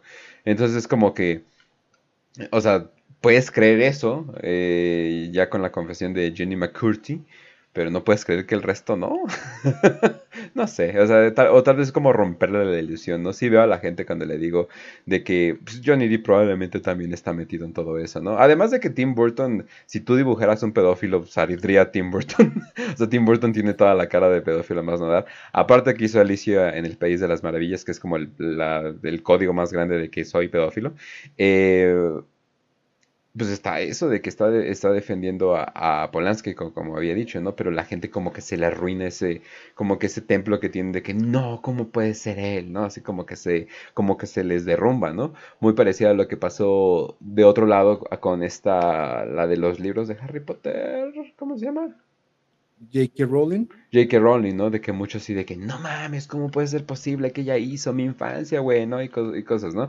Ahorita lo que está pasando con Kanye, ¿no? De que, ah, hizo graduation, ¿cómo puede ser? ¿No? Hizo graduation, ¿cómo puede? Y, se les está rompiendo como este templo, ¿no? Pero es así de, eso, sí se te puede romper todo Nickelodeon, pero estos pues básicamente como santos en, vida que tenemos, que son los actores de Hollywood, es, no, no, no, ¿cómo puede ser posible que él, no? Entonces, yo digo eso así de, si estaba pasando en Nickelodeon, que es un pinche lugar todo piterro, chiquito, como chingados no crees que en lugares tan grandes como Hollywood no hay tanta influencia, ¿no? Pero bueno, ¿algo que comentaros? Ah, no, no, yo siempre tengo miedo de que se extienda más de dos horas y media y luego Spotify no deje subir nada del audio, es por eso que, que, que apresuro, pero... Va. Sí. Y como luego cortamos aquí, pero es que podemos continuar, como dijiste, el formato que, vamos a, tener ahorita, de, ¿sabes qué? Pues vamos tomando tema y lo alargamos y ya si es necesario, pues hacemos un guioncito para agregar o quitar más para el video de, YouTube. Pero me gusta, me gusta, ah, mira, vamos, vamos hablando así, vamos tocando un tema y yo estoy seguro de que va a sacar lo mejor de esto, los mejores datos para hacer el video mejor editado en YouTube pero podemos, como dices, tomar temas y irlos escarbando durante los en vivos. O sea, que sea un contenido para la gente de Spotify y tome este, este audio para andar trapeando la casa o yendo en el camión y la gente que esté más interesada en lo audiovisual y ver todos los datos a través de YouTube, pues bueno, muchas gracias por, por seguir viendo el canal y suscribirse, pero que sean dos contextos diferentes, lo que nos da mucho más libertad de ir abordando temas, ¿no? Entonces, podemos continuar con Hollywood, podemos continuar con teorías, lo que sea. Tú, tú vele dando y vamos dejando esto para próximos programas y hacer estos en vivos y, como dices, darle toda energía a este, a este proyecto y, y seguir hablando puras tonterías sin confirmar para que la gente tenga un tema de investigación y no se trague todas las tonterías que decimos y cada quien haga su propia investigación para evitar caer en difamaciones, falsedades y falsas teorías como el Pizzagate que abundan en internet, las cuales hacen enojar mucho a mi niña Badía. Así es, así es. Entonces, cortando el Spotify, ahí nos vemos, banda. Nos pueden encontrar principalmente YouTube, Spotify, toda la, toda la plataforma que nos da Anchor. Y si nos quieren encontrar, también tenemos un canal en Telegram donde subimos cositas eh, raras, recomendaciones, cosas por el estilo. Me acaba de mandar mensaje un chavo que se llama Señor Sable, que tiene un canal chiquito, bueno, un canal eh, de, de, YouTube que también le gusta hablar de este tipo de cosas. Ahí a ver si lo, si lo contactamos. Pero pues bueno,